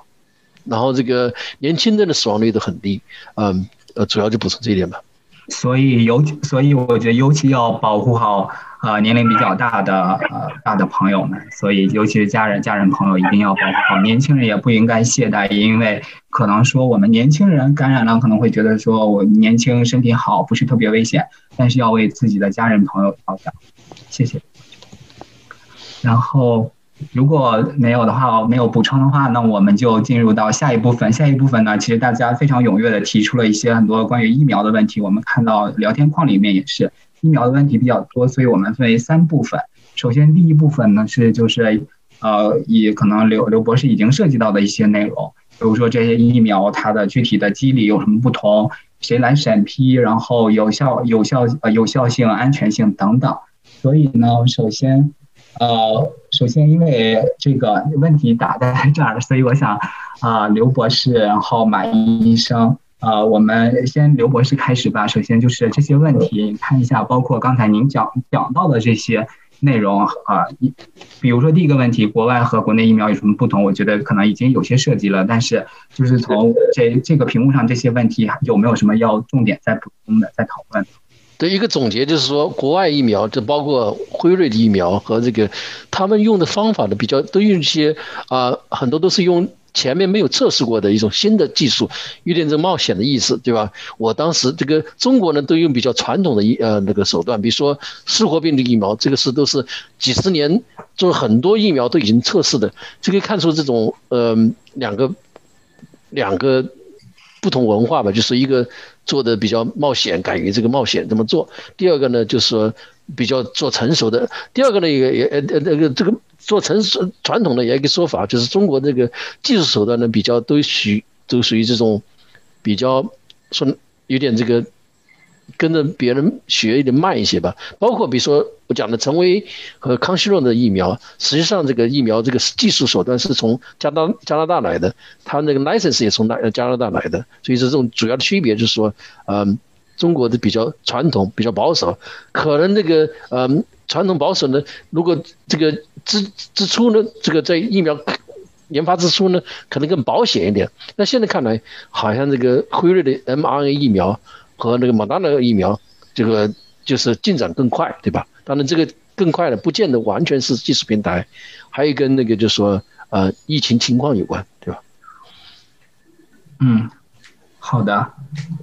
呃，我看到聊天聊天框里面也有请我们点评一下，就是国呃国内的现在这个疫苗的情况。我记得就是刘博士提到这些机制也好，比如说提到比如说我们国内可能有，比如说有陈伟院士的这个腺病毒载体疫苗，然后也有一些灭活啊灭活疫苗，灭活疫苗可能会存在一些生产上的，比如说指控啊。刚才刘博士都已经介绍到，当然我们也再次我想从流行病学家的角度来考虑这个问题。啊，只要是比如说经过三期随机对照实验证明有效和安全的疫苗，我觉得我们都是可以，都没有什么没有特别大的不同。从我们人普通人的角度来讲，没有什么。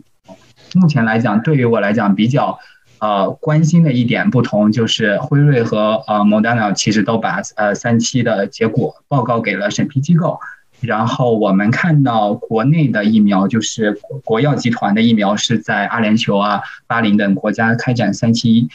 但是结果只存在在新闻里面，我们还没有看到更加详细的三期结果。所以呢，啊，我也呃赞同刘博士，从我们流行病学家的角度来讲，目前来讲，啊，这两个疫苗和国内国药的疫苗差别在于三期的结果是是否那么明确，然后只要是三期结果通过的。我是非常愿意接接种这样的疫苗的。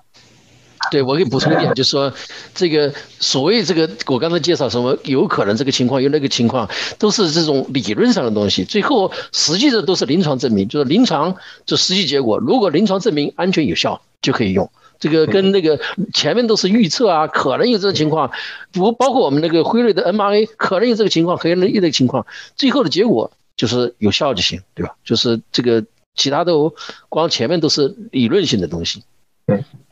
呃，那么下下一个问题，我想谁在决定用什么疫苗？我们还有一个问题，关于是怎么样安排这个疫苗的这些运送啊，这个分发，这个我们以后会讨论到。但是在这儿的话，我想重点强重点回答一下，就是比如疫苗审批的问题。那么可能比如我们加拿大是加拿大卫生部 Health Canada，我们简单看过，然后。比如说，美国是 FDA，英国和欧洲都欧盟都有自己的这个一审批机构，然后它的审批的决策机制其实就是，呃，药企把开展的这个随机对照实验的结果提交提交给这些审批机构，然后我们就来看它的是否有效、是否安全、适用于什么人。比如说，呃，加拿大卫生部就提到这个，因为。比如说辉瑞的这个疫苗在开展临床实验的时候，并没有纳入比较年轻的小孩儿，所以目前来讲，这个疫苗审批只在这些人群中使用。这是我们，所以就是说，可以说这些全球的这些监管机构，根据这些大样本的这些随机对照实验，相当于是给我们做了一个守门员的一个这样一个角色，来给我们来做一个审批。关于这个年，关于年龄，我可以评论一句啊，就实际上这个在辉瑞疫苗后期临床后期，到也招募了一些十二岁以上的人，但是那个呃，因为这个到后面临时加的嘛，这个人数不够，只有几百人，所以嗯，这个 FDA 这个审批机构呢觉得啊数量不够，所以还得继续进行，对，继续研究，对。那么下一个问题，其实我觉得也是继续研究的，因为我们征集到这个问题，我看到聊天框里边有这个问题，说目前这个疫苗的有效期有多长？刘博士，我想请您点评一下。对，从那个我刚才显示的图表看，就说，呃，两个莫达纳跟那个辉瑞的疫苗呢，都是临床，这七月份进入那个呃临床三期，然后从这个呃从这个呃跟踪了已经有这个最长有四个月了，所以是看那个。从疫苗的情况看呢，它到四个月的时候都有非常好的保护作用，所以从这个结果呢，我们可以说啊，至少四个月还有保护作用。然后从一些其他那个研究，比如说呃得了病的那个人的研究，嗯，因为从一月份就开始有得病了嘛，就是说这个抗体跟那个细胞呃免疫这个衰减实际上非常慢的，就是说非常有些比较乐观那个研究人员人员认为呢，这个免疫力啊可能。至少有一年，就说，但是这个都是，就是这是理论上的，就说，那实际的我们观察的是，至少疫苗来说已经有四个月。对，对，这个我再稍微补充一下，因为我们比较关呃关注这个随机对照实验嘛，我的专业。然后我们看到就是这个疫苗的这个实验的注册，注册的截止时间，应该就是这个研究的终止时间应该是二零。二二年还是二一年？是的，就是说我们这个就是包括辉瑞刘博士您的公司，然后开展这个研究，会长会比较长期的来观察这个疫苗的保护作用。这也是我刚开始说要，呃，希望大家可以了解到这些呃这些思想，而并不是说一些知识。因为比如说随着啊，现在我们证明说这个疫苗呃辉瑞的疫苗，比如说有四个月的保护期，那么可能明年夏天、明年这个明年秋天的时候，我们可能会发现。有一年的保护期，到了后年的时候，可能发现保护期可能更长，或者说可能后年的时候发现是只有一年的保护期，那么甚至有可能我们需要在一年之后再去接种这个疫苗，这个都会随着我们临床的观察，这个结论可能会有变化。对，嗯好，谢谢。那么下一下一个问题，我们想请马医生来点评一下是。因为我们现在比较，大家也比较关心有国际旅行的问题，中国政府的呃要求比较严格，要双阴性检测四十八小时，所以想请马医生呃点评一下这个。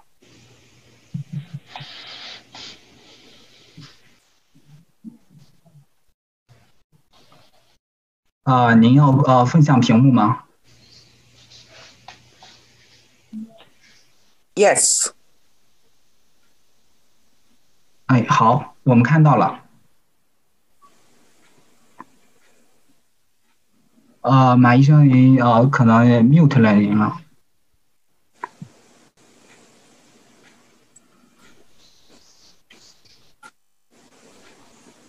哎，好，OK，好，就那个，就中国政府就是规定，就是那个回华航班就是那个双阴性检测。那这个双阴性检测的意思意味着核酸阴性，还有那个 IgM 抗体的阴性。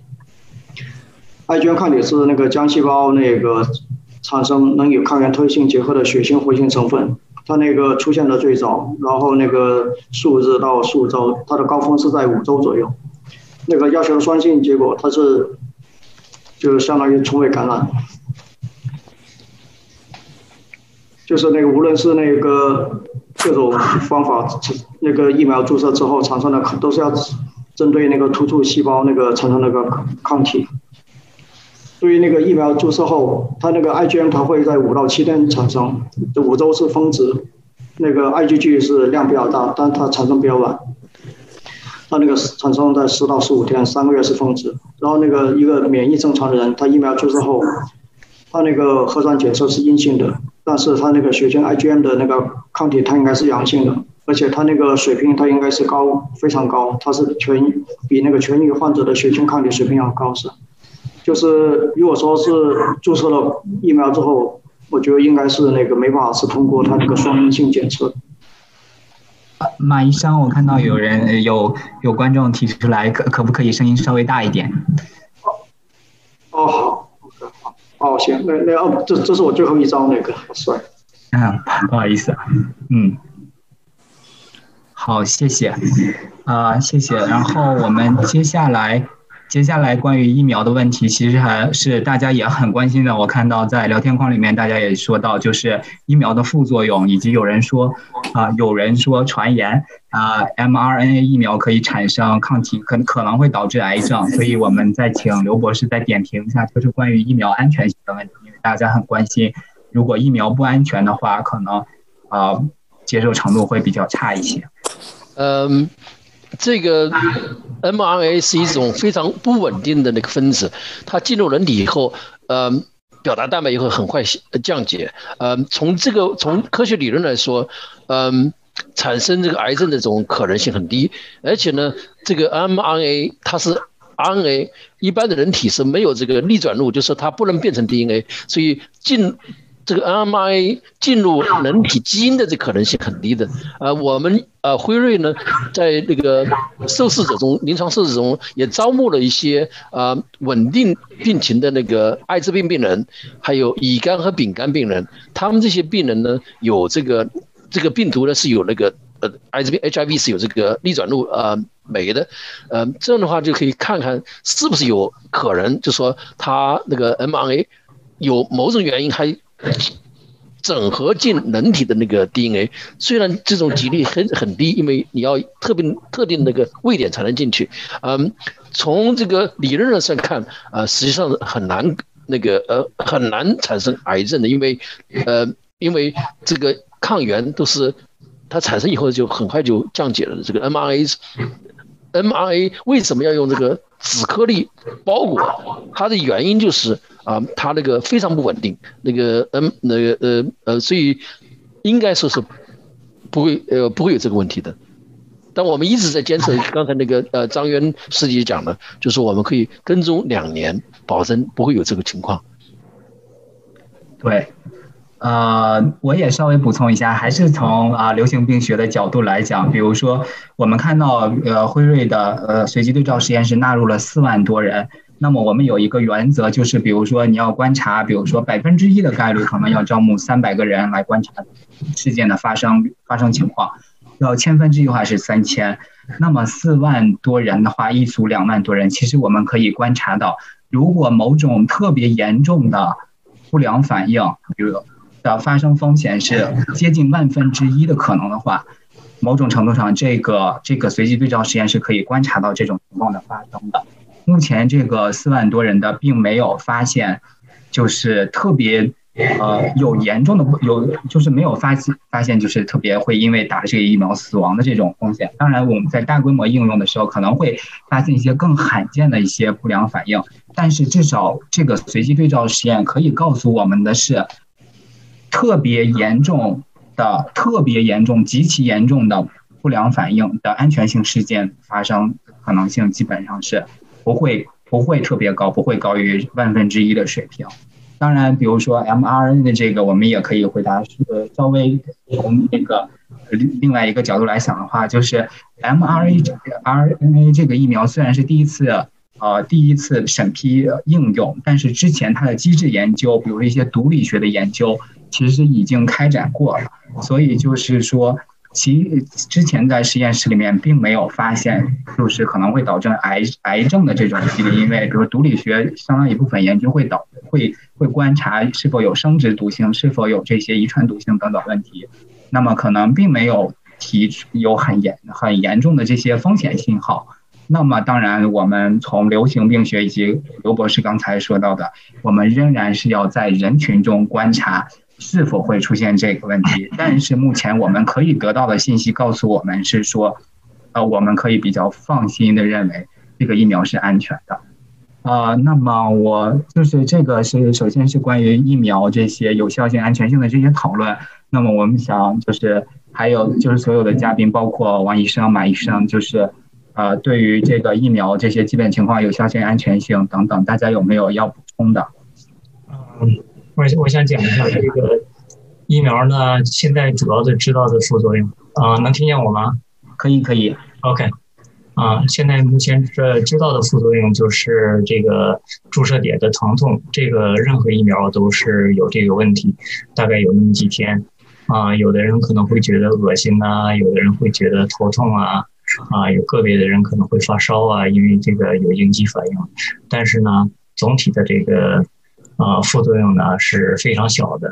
当然了，在任何药物和这个疫苗都有一个问题，大面积应用的时候呢，肯定会有副作用。嗯，就是说也有可能会有人死亡，这个就每个人的体质不一样。但是呢，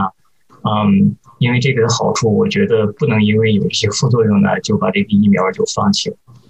嗯，还有一个问题就是说，嗯啊，说这个疫苗可以导致这个癌症的，这个呢是一个很很有趣的问题，因为现在呢，很多治疗癌症的药呢都是靶向药。很多现在的新药呢，都是 mRNA 啊，然后包容了以后，跟这个疫苗的效果就就是这个机理作用机理是完全一样的。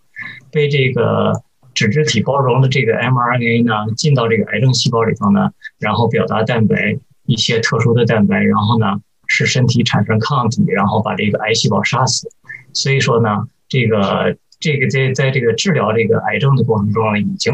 用了有一些年了。这个疫苗呢，只不过是第一次用这种平台来做。关于疫苗的的副作用，我可以再评一句，就是说，嗯，这个。所有疫苗做临床的时候啊，都有这个，凡是副作用都要报告的。就是我们这个在药厂的职员都有那个都有责任，就说我如果社交场合听到的这个别人报告的副作用或者好的作用，没有意想不到的好的作用，都必须在二十小二十四小时之内报告。呃，疫苗的副作用呢分四这个分四级，一级、二级、三级、四级。一级呢是最轻的，就稍微能感到；二级呢就说你能够。就是有不舒服了，三级呢，就是说要休息卧床休息才能那个克服。那么主要的呢，就是说三级呃的那个已经很低了，比如说辉瑞的只有百分之三点八是就是那个疲乏，你可以休息要休息。第二个呢，就是说头疼百分之二，其他的都小于百分之一，所以说还是相当不错的。就是你建议，就是说你打了疫苗以后呢，啊，休息一天就你第二天最好休息一下，对吧？对对对，这个信息也非常重要。对，就是说，就我我同意刚才刘博士和王大夫提到的，就是说，我们，呃，的确会出现，呃，就是在大规模应用中可能会出现一些呃极罕见的情况，但是对于大家来讲，可能更重要的是休息就可以了。然后，比如说 mRNA 也是，其实我们通过这个相类似的疫苗和药物的这样一些应用，其实就可以。作为一个间接证据，认为这个东西应该还是比较安全的啊。其实我我个人了我个人了解到，我不太清楚是否真就是辉瑞合作的这个 BioNTech，就是俄德国的一家就是土耳其后裔土耳其移民啊成立的一个公司。他们最开始的目标就是用 mRNA 的这个机制来啊来克服癌症，但是歪打正着做了这样的一个疫苗。所以，其实这是我们讨论到的这一这一部分的问题。如果大家没有其他要补充的话呢，我我们进入是啊下一下一部分仍然是关于疫苗的，那就是这两个问题：一方面是小朋友是需是否需要接种新冠疫苗，然后癌症患者接种疫苗的风险。其实这一部分问题是关于疫苗的适应人适用人群的。那么我们我刚才讲到的内容，其实就是说我们要根据随机对照实验的结果来看。啊，这个是否有充分的充分的证据证明我我们可以使用这个疫苗？啊，我不知道刘，当然我首先要要稍微说一下，就是在加拿大的话，目前加拿大卫生部并不批准，并没有批准十六岁以下的小孩使用这个疫苗。但是我想问一下刘博士，有没有其他要补充的内容？关于小朋友，关于癌症，以及比如说其他的人群？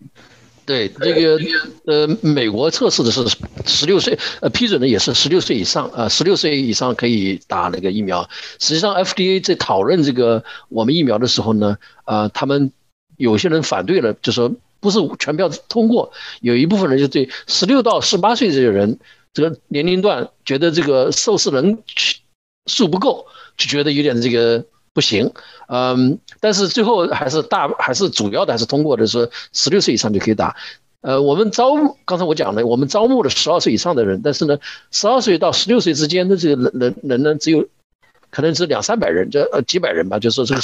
人数不够，统计力度不够，所以我们还不能得出结论说，呃，小朋友是不是能够被那个新冠保护？我们招募的人中，包括有各种基础病的人，也包括癌症啊，我讲的还包括了这个有艾滋病的那个有艾滋病慢慢性艾滋病稳病情稳定艾滋病的丙肝乙肝的这些病人，所以说他们从目前结果看，呃呃，这些人都没有这个更大的风险。从这个不同的人群啊，看来有效率和安全性都是差不多的。谢谢谢谢啊，王医生，那我呃，您刚才也提到了一些啊，就是关于癌症的问呃患者的问题。那我想就是关于癌症接触接种疫苗的风险或隐患，您有没有其他要点评的？嗯，这个癌症疫苗呢，现在刚才刘博士已经讲了，这个因为是 mRNA。所以非常不稳定，需要有一个脂质体包装以后呢，才能这个进到人体里头，进到细胞里头，然后产生表达出抗体，嗯，然后才能被这个身体识别，嗯，所以呢。呃，这种疫苗呢，就是说，呃，现在发现是，就是癌症细胞呢，通常为什么有这种这个药物来治疗癌症，就是因为发现癌症细胞呢，对这个二百纳米以下的这种包装体呢，吸收比较快，啊，因为癌症细胞比较活跃，这些疫苗呢，两个呢，正好都在两百纳米以下，所以现在的顾虑呢，就是癌症患者呢。啊，是建议这个打这个疫苗的，但是呢，不知道啊，这个癌症患者的这个效率在癌症患者中效率有多高？因为这个癌细胞的话，会把这些脂质体包装的 RNA 呢给吸收进去，这样的话呢，就是说其他的细胞呢，相对来讲吸收率可能比较小一点。当然，现在这个就是说还不是特别清楚。嗯，你因因因因为从反方向来说，如果癌症细胞把这个就是说吸收进去呢，从理论上来讲，就是说癌症细胞也可以表达这个蛋白，仍然会被身体接受，认为是这个呃抗原，而产生抗体。所以这个呢，我觉得数据，嗯，因为癌症患者毕竟接触的这个疫苗现在这个人数比较少，所以现在就是说啊，结论呢还就是说不能下。但是呢，从理论上来讲。就是说，癌症这个患者的啊，接种疫苗的这个风险呢，并不比正常人大。好，谢谢，谢谢啊。那么就这两个问题，大家还有要补充的吗？嗯，如果没有的话呢，我们进入下一个，下一个仍然是关于疫苗的，但是其实可能就更大家更关心的是，说加拿大是如何组织啊应用推广这个疫苗的。首先这个问题。第一个问题是说，嗯，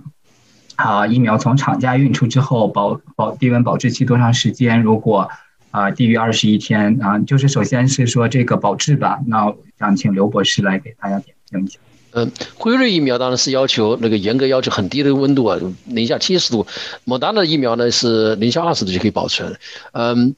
这个两者呢，在这个指定的温度呢，可以嗯保存到六个月。所以说。不用太担心。然后呢，辉瑞疫苗呢，它除了这个这种生冷冰箱，就是 deep 呃呃 freeze 这种，我们一般实验室那个生物实验室有。然后呢，他们可以用我们用这种小的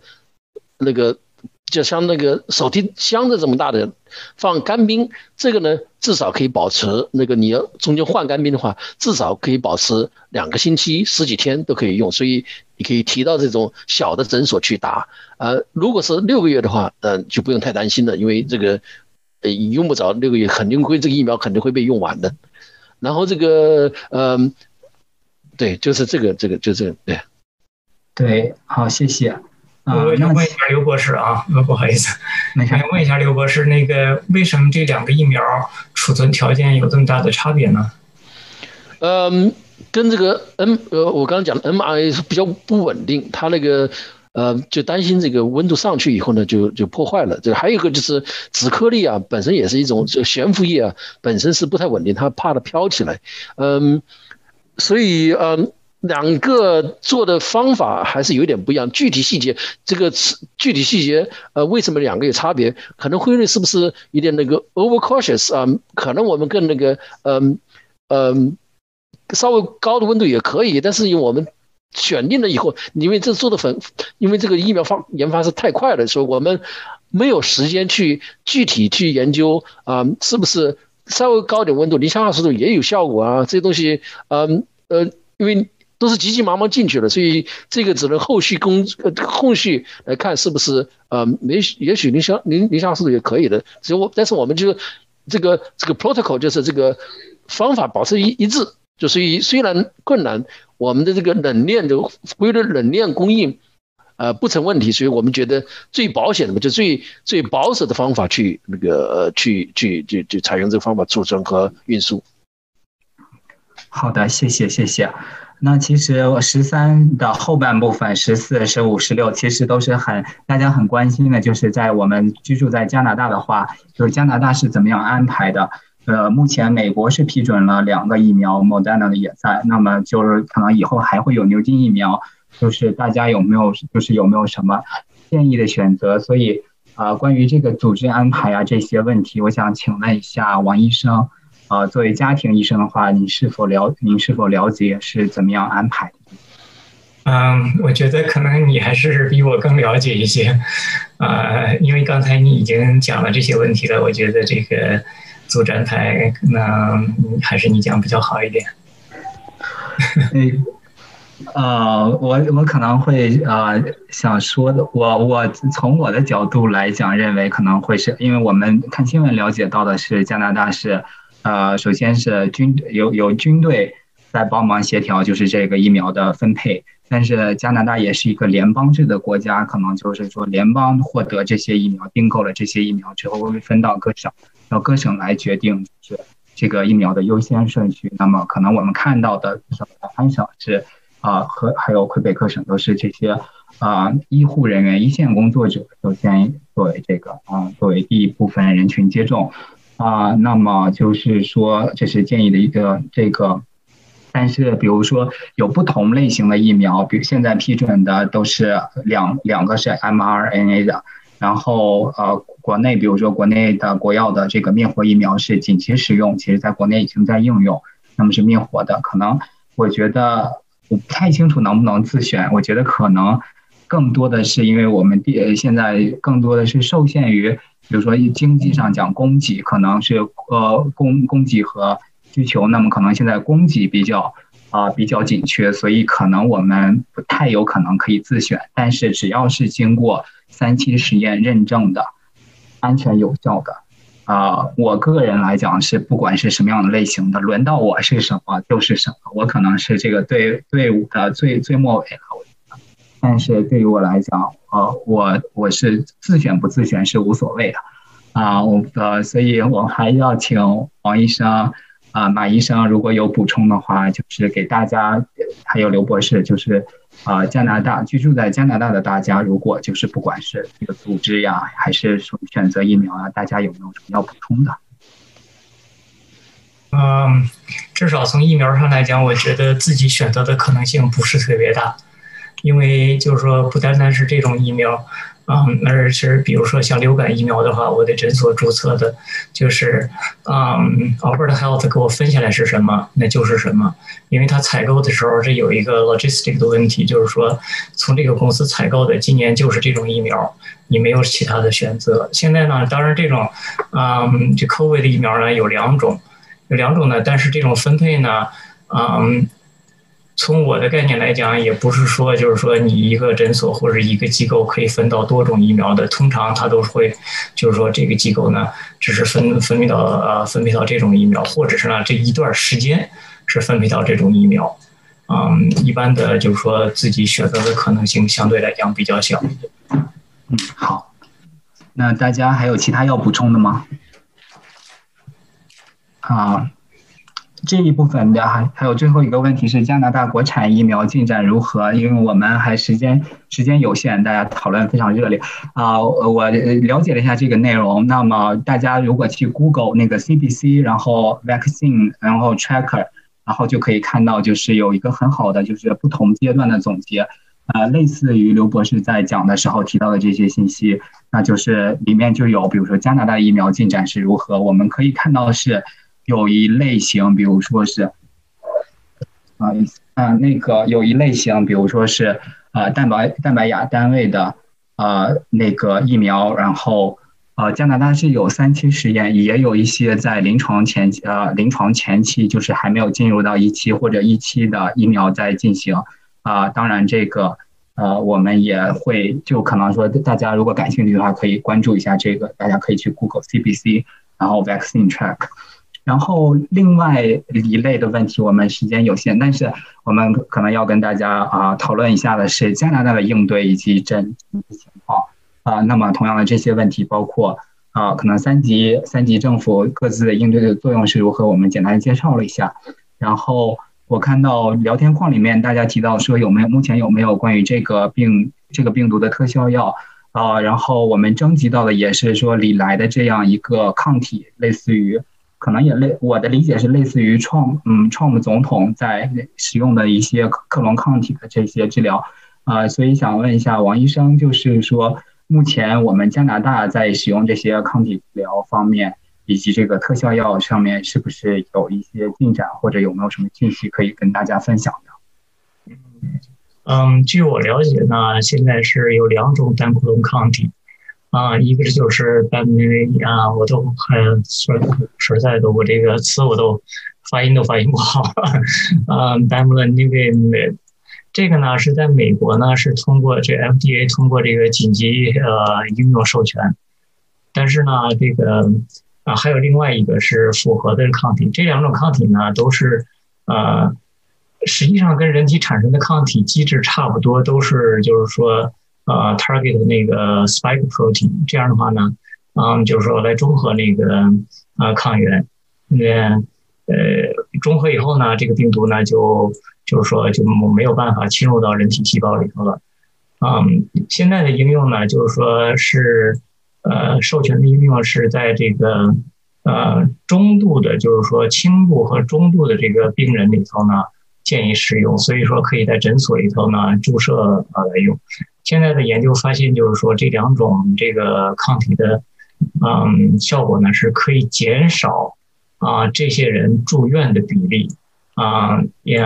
这个比如说第一个的话呢是，如果用这个 placebo 的话呢，大概是有百分之十五的人，就是说得了新冠以后需要住院，而用了这个抗体以后呢，大概是百分之四的人啊。另外符合抗体的呢，就是说，嗯。如果用了抗体以后呢，大概是百分之三的人啊需要住院，嗯，如果不用抗体的人是百分之九的人需要住院。但是呢，现在有一个问题就是说，嗯，这个两个药呢对症重的病人呢都不适用。如果住院以后需要氧气或者是需要这个机器帮助呼吸的话呢，发现这两个抗体呢会加重这两个这这个这类病人的这个症状。所以说为什么？啊，暂时现在是就是说实验性的，就是说对这个轻度和中度症状的人在用的。据我所知，加拿大还没有批准这个这两个药。啊，而且这两个药呢，从这个呃目前的情况来讲，在加拿大批准的话，可能时间会比较长。嗯，好，谢谢，谢谢。然后大家其实也可以看到我们共享屏幕，就是刚才比如说谁在决定什么用疫苗以及组织安排，刚刚我们已经讨论到了。那么这个这一张片子里面还有一个问题，就是没有覆盖到的是新冠病毒试剂盒的假阴性啊百分比。那么我想说的就简单回应一下这个问题，就是说目前来讲，认为新冠病毒，尤其是那个一般来讲检测病毒啊。啊，P C 根据 P C R 技术来检测的，它的灵敏度和特异度都比较好。那么大概是什么意思呢？就是说灵敏度比较好的话，就是真的感染了，它就能检测出来。特异度比较好的意思，就是如果你没有感染，它就会告诉你你没感染。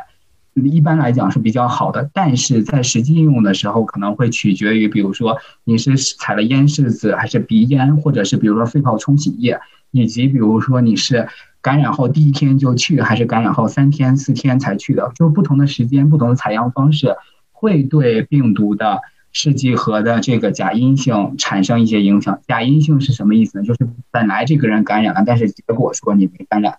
所以呢，目前并没有一个非常准确、权威的估计。看到不同的报告有百分之一到百分之四十啊的假阴性比例，所以呢，就是这个差别会比较大。所以这也是给我们控制这个疫情造成了一定的挑战，就是说可能，比如说告诉这个人说你不是这个病毒感染，但是可能他真的是，然后把它放回去了，他可能可能他认为自己是普通的流感或者是怎么样，但是可能他真的是就会产生一些影响。所以这也是我们现在比如说科学或者说我们现在医疗系统的一些局限啊，再次提醒大家要认真的、认真的做好这个防护。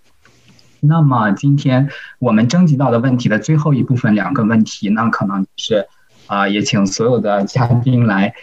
呃回答一下，跟大家说一下，因为我们现在也到五点半了，但是如果大家有啊可以再留下来几分钟的话啊，可以我们来讨论一下这两个问题。如果呃如果大家有的是有其他安排的话，也也可以离开。那么最后两个问题，一个问题是预计大概什么时候恢复正常？另外是说加拿大的这个疫情应应对，我们学到了哪些经验和教训？那么比如说现在第二波疫情来了，然后啊，以及大家可能就是说可以如何更好的应对？嗯，谁首先来讲一下这个？我给一个评论吧，就是说从疫苗推出的情况看，我们从至少美国来看，加拿大可能也差不多，就是到明年夏天，呃，应该。大多数人能够或到秋天，大多数欧嗯欧美的人都应该打上疫苗了吧？如果到那个时候，如果从现在情况看，疫苗这么有效，应该是说那个时候我们就可以可以大大放松了，可以不用这么不这么这么紧张了。这个现在就是说加拿大的啊目标呢，是在明年九月底之前。任何想打疫苗的人呢，都可以打到，但是呢，现在有一个问题，就是有多少人不愿意打这个疫苗的问题，啊，至少是在美国，大概有百分之三十的人不愿意打疫苗，在加拿大呢，啊，我们估计也差不了太多，呃，这就是说出现了一个问题了，就是说，嗯，生活恢复正常，就是说有一个基本条件，就是说，啊，一或者是病毒不存在了。嗯，就是说，不管是什么原因吧，这个病毒就是说不在人群里流行了。第二个呢，就是说群体免疫了，就是大部分人都不会得这个病了，有抗体了。嗯，但是这个病毒不存在的这种情况呢，可能有，但是呢，几率非常小，就像流感一样，每年都会回来。这个病毒呢，就是说在这个人群中呢，可能会有很多很多年。啊，而且呢，就是还有可能会变异，所以说不存在的这种啊流行不存在这种几率呢，就是说几乎可以不用考虑。嗯，那么呢，就是另外一种情况就是群体免疫，群体免疫有两种，一种呢就是大伙都感染了，然后呢还有一种呢就是说大伙都打了疫苗了，但是呢，就是因为这个这个病毒的这个呃恶性就恶在这儿，就是说它的传染性非常高。嗯，就是群体免疫的大概需要大概差不多百分之，就是说估算的百分之八十、百分之九十的人都要免疫了以后，这个病毒才就是说，呃，才有可能在这个人群中就是避免流行。所以说呢，大概需要百分之七八十的人都要就是说，或者是被感染，或者是打了疫苗。这个时间呢，就是说相对来讲可能比较长，嗯。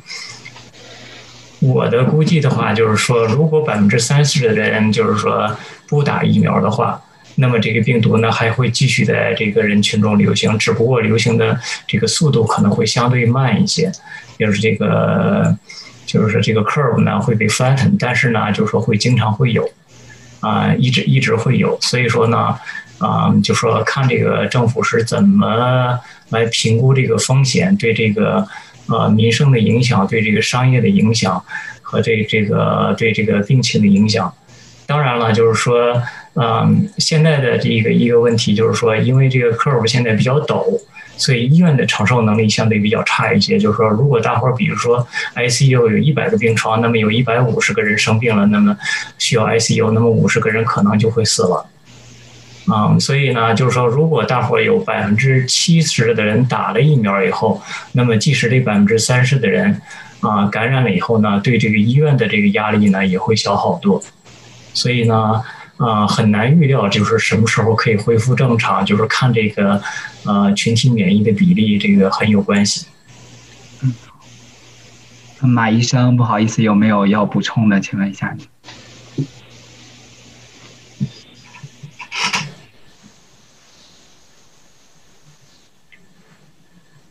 啊，那个，另外一个。啊，行，没事，那个其实就是这个。那个也顺便说一下，那个这那个加拿大对疫情应对的那个那个经验教训，就是这个公共公共卫生的政策吧，你你可能是纯公共卫生的，也有可能是政治的因素，是吧？就是那个从现在来讲。就是按上来讲，就是如果说他学校不 lock down，你 lock down 一般的商业像意义不大，因为现在是那个感染最高的人群是在十八岁以下，所以说就是你你可以说认为他是他省政府让学校开放，它也是一个政治因素，是吧？所以说就是你没办法完全是从一个那个公共卫生的角度去那去那，在省长他做出的决定，他有各方面的那个因素。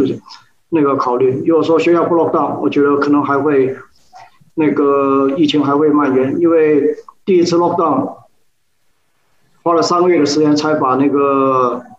那个发病人数减到两减到两百，现在是两千五的每天，即使在 lock down 三个月，可能也未必能够减到两百，所以说就是我觉得影响还是很大的，啊，就这些。嗯，好。啊，谢谢大家。我也稍微，我也稍微补充一下，就是刚更同意刚才三位呃三位嘉宾提到的内容。其实，比如说预计什么时候可以恢复正常，我个人会讲说，如果一切都是理想情况，比如说我们有非常有效的疫苗啊，然后能够疫苗在呃在呃分分配的时候完全有效，没有浪费，然后大家都能按时的注射上，然后没有不良反应，以及这个疫苗可以终身保护的话。我们最理想的情况是明年夏天，但是可能会有不同的，就是我不同的因素，我们达到达不到这个理想呃理想条件。比如说疫苗可能会有浪费，就因为两两剂之间要隔一段时间，以及有相当一部分人不愿意接受疫苗，以及可能我们会认为说啊这个疫苗，比如说假如说后年的时候我们发现疫苗只有一年的保护时间。但是这个疫苗推呃疫苗推进速度不是特别慢，当第一次第一次接首先接种的人，它的疫苗保护作用已经失去了，那么这个人群中还有这个病毒的流行，那么所以就是说理想情况最理想的情况可能是明年夏天我们可以接恢复，但是可能会有多种因素导致这种理想情况不能发生，所以这个病毒对我们这个社会的影响可能会长期的存在，甚至比如说呃比如说提到我们提到双阴性的问题。可能国际旅行的恢复可能也会比较短一些，因为呃，可能也也需要的时间可能也会比较长一些。因为比如说我们以前也现在有有说法是说这个疫苗可以预防感染和预防重症的疾病发生，但是没有证据表明这个疫苗可以预防传播。那么就就是甚至有可能说你打了这个疫苗，虽然没有发生感染，虽然没有发生重症，但可能是一个无症状感染者。如果是这样的话呢，我们可以预期有的国家可能在敞开国门方面可能还会落后一些，所以生活恢复正常，我们只能说最理想的情况是明年夏天，啊，那么可能会影响会长一些。然后对疫情应对的教经验教训吧，我想说的是，我们呃呃，我赞同马医生说的，其实公共卫生它不光是科学，它会涉及到政治，它会涉及到经济等等多方面的因素。比如说，我们说 lock down，那么比如说，可能现在省政府可能考虑不关闭学校，但是开放学校的话呢，可能也会就是说，毕竟可能会因为如果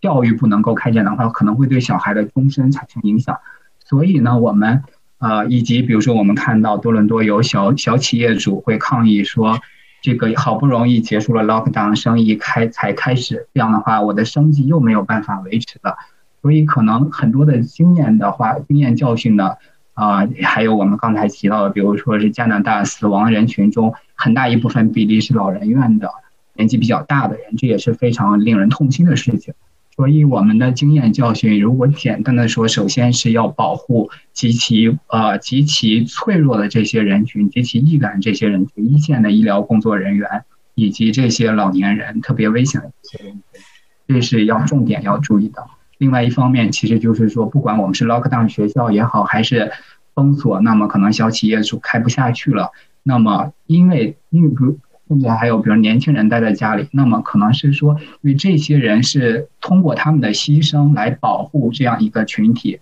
所以我们在政策上要对他们做一些可能说补偿，或者说更加聪明的来说，尽管 lockdown 可能是不是也可以允可以在安全的情况下允许，比如说这些小企业继续进行，或者帮助他们，比如说进行网店啊各种方面的销售等等，就是经验教训就是要重点保护危险人群。要帮助这些为了保护大家做出牺牲的人，这可能是我们需要注意的啊！不知道其他嘉宾还有没有补充？我觉得你说的很好，谢谢。那对，这这我们这里疫苗也是说的，就是有人建议，专家建议，因为年轻人先也。除了年纪大要先打以外，年轻人也要打，为什么呢？年轻人也要也算优先的。实际上，我女儿就比我早，为什么呢？因为觉得他们是为年纪大人做牺牲，对吧？这些小孩都都需要这个社交，他们为这个，因为他们不容易生病，但是呢，他为了老年人做牺牲，所以能不能让他们尽早打上？对，所以我们一开始提到三环节两因素嘛，也要考虑自然，要考虑社会因素。那这是我们呃所有征集到的问题。然后我看到聊天框里面，我在想请啊我们组织者两啊师姐还有阁主啊徐女士，我们看可可不可以把就是聊天框里面的内容我们什么形式保存下来？因为今天时间已经五点四十了，不好意思又多耽误大家十多分钟时间。然后我们看一下，在我们讨论过程中已经涵盖的问题，我们可能就不再重复了。但是如果没有涵盖的问题，我们是否可以以书面的形式？然后在我们的校友群里面再分发一下。好的，没问题。呃，那些所有的问题呢，我都已经把它综合起来，然后放在咱们那个就是咱们几个那个小群里头了。然后等各位专家看过之后呢，呃，回答了以后呢，那么我们会把就相应的回答发给大家，发给校友们。好的，好的，谢谢，谢谢。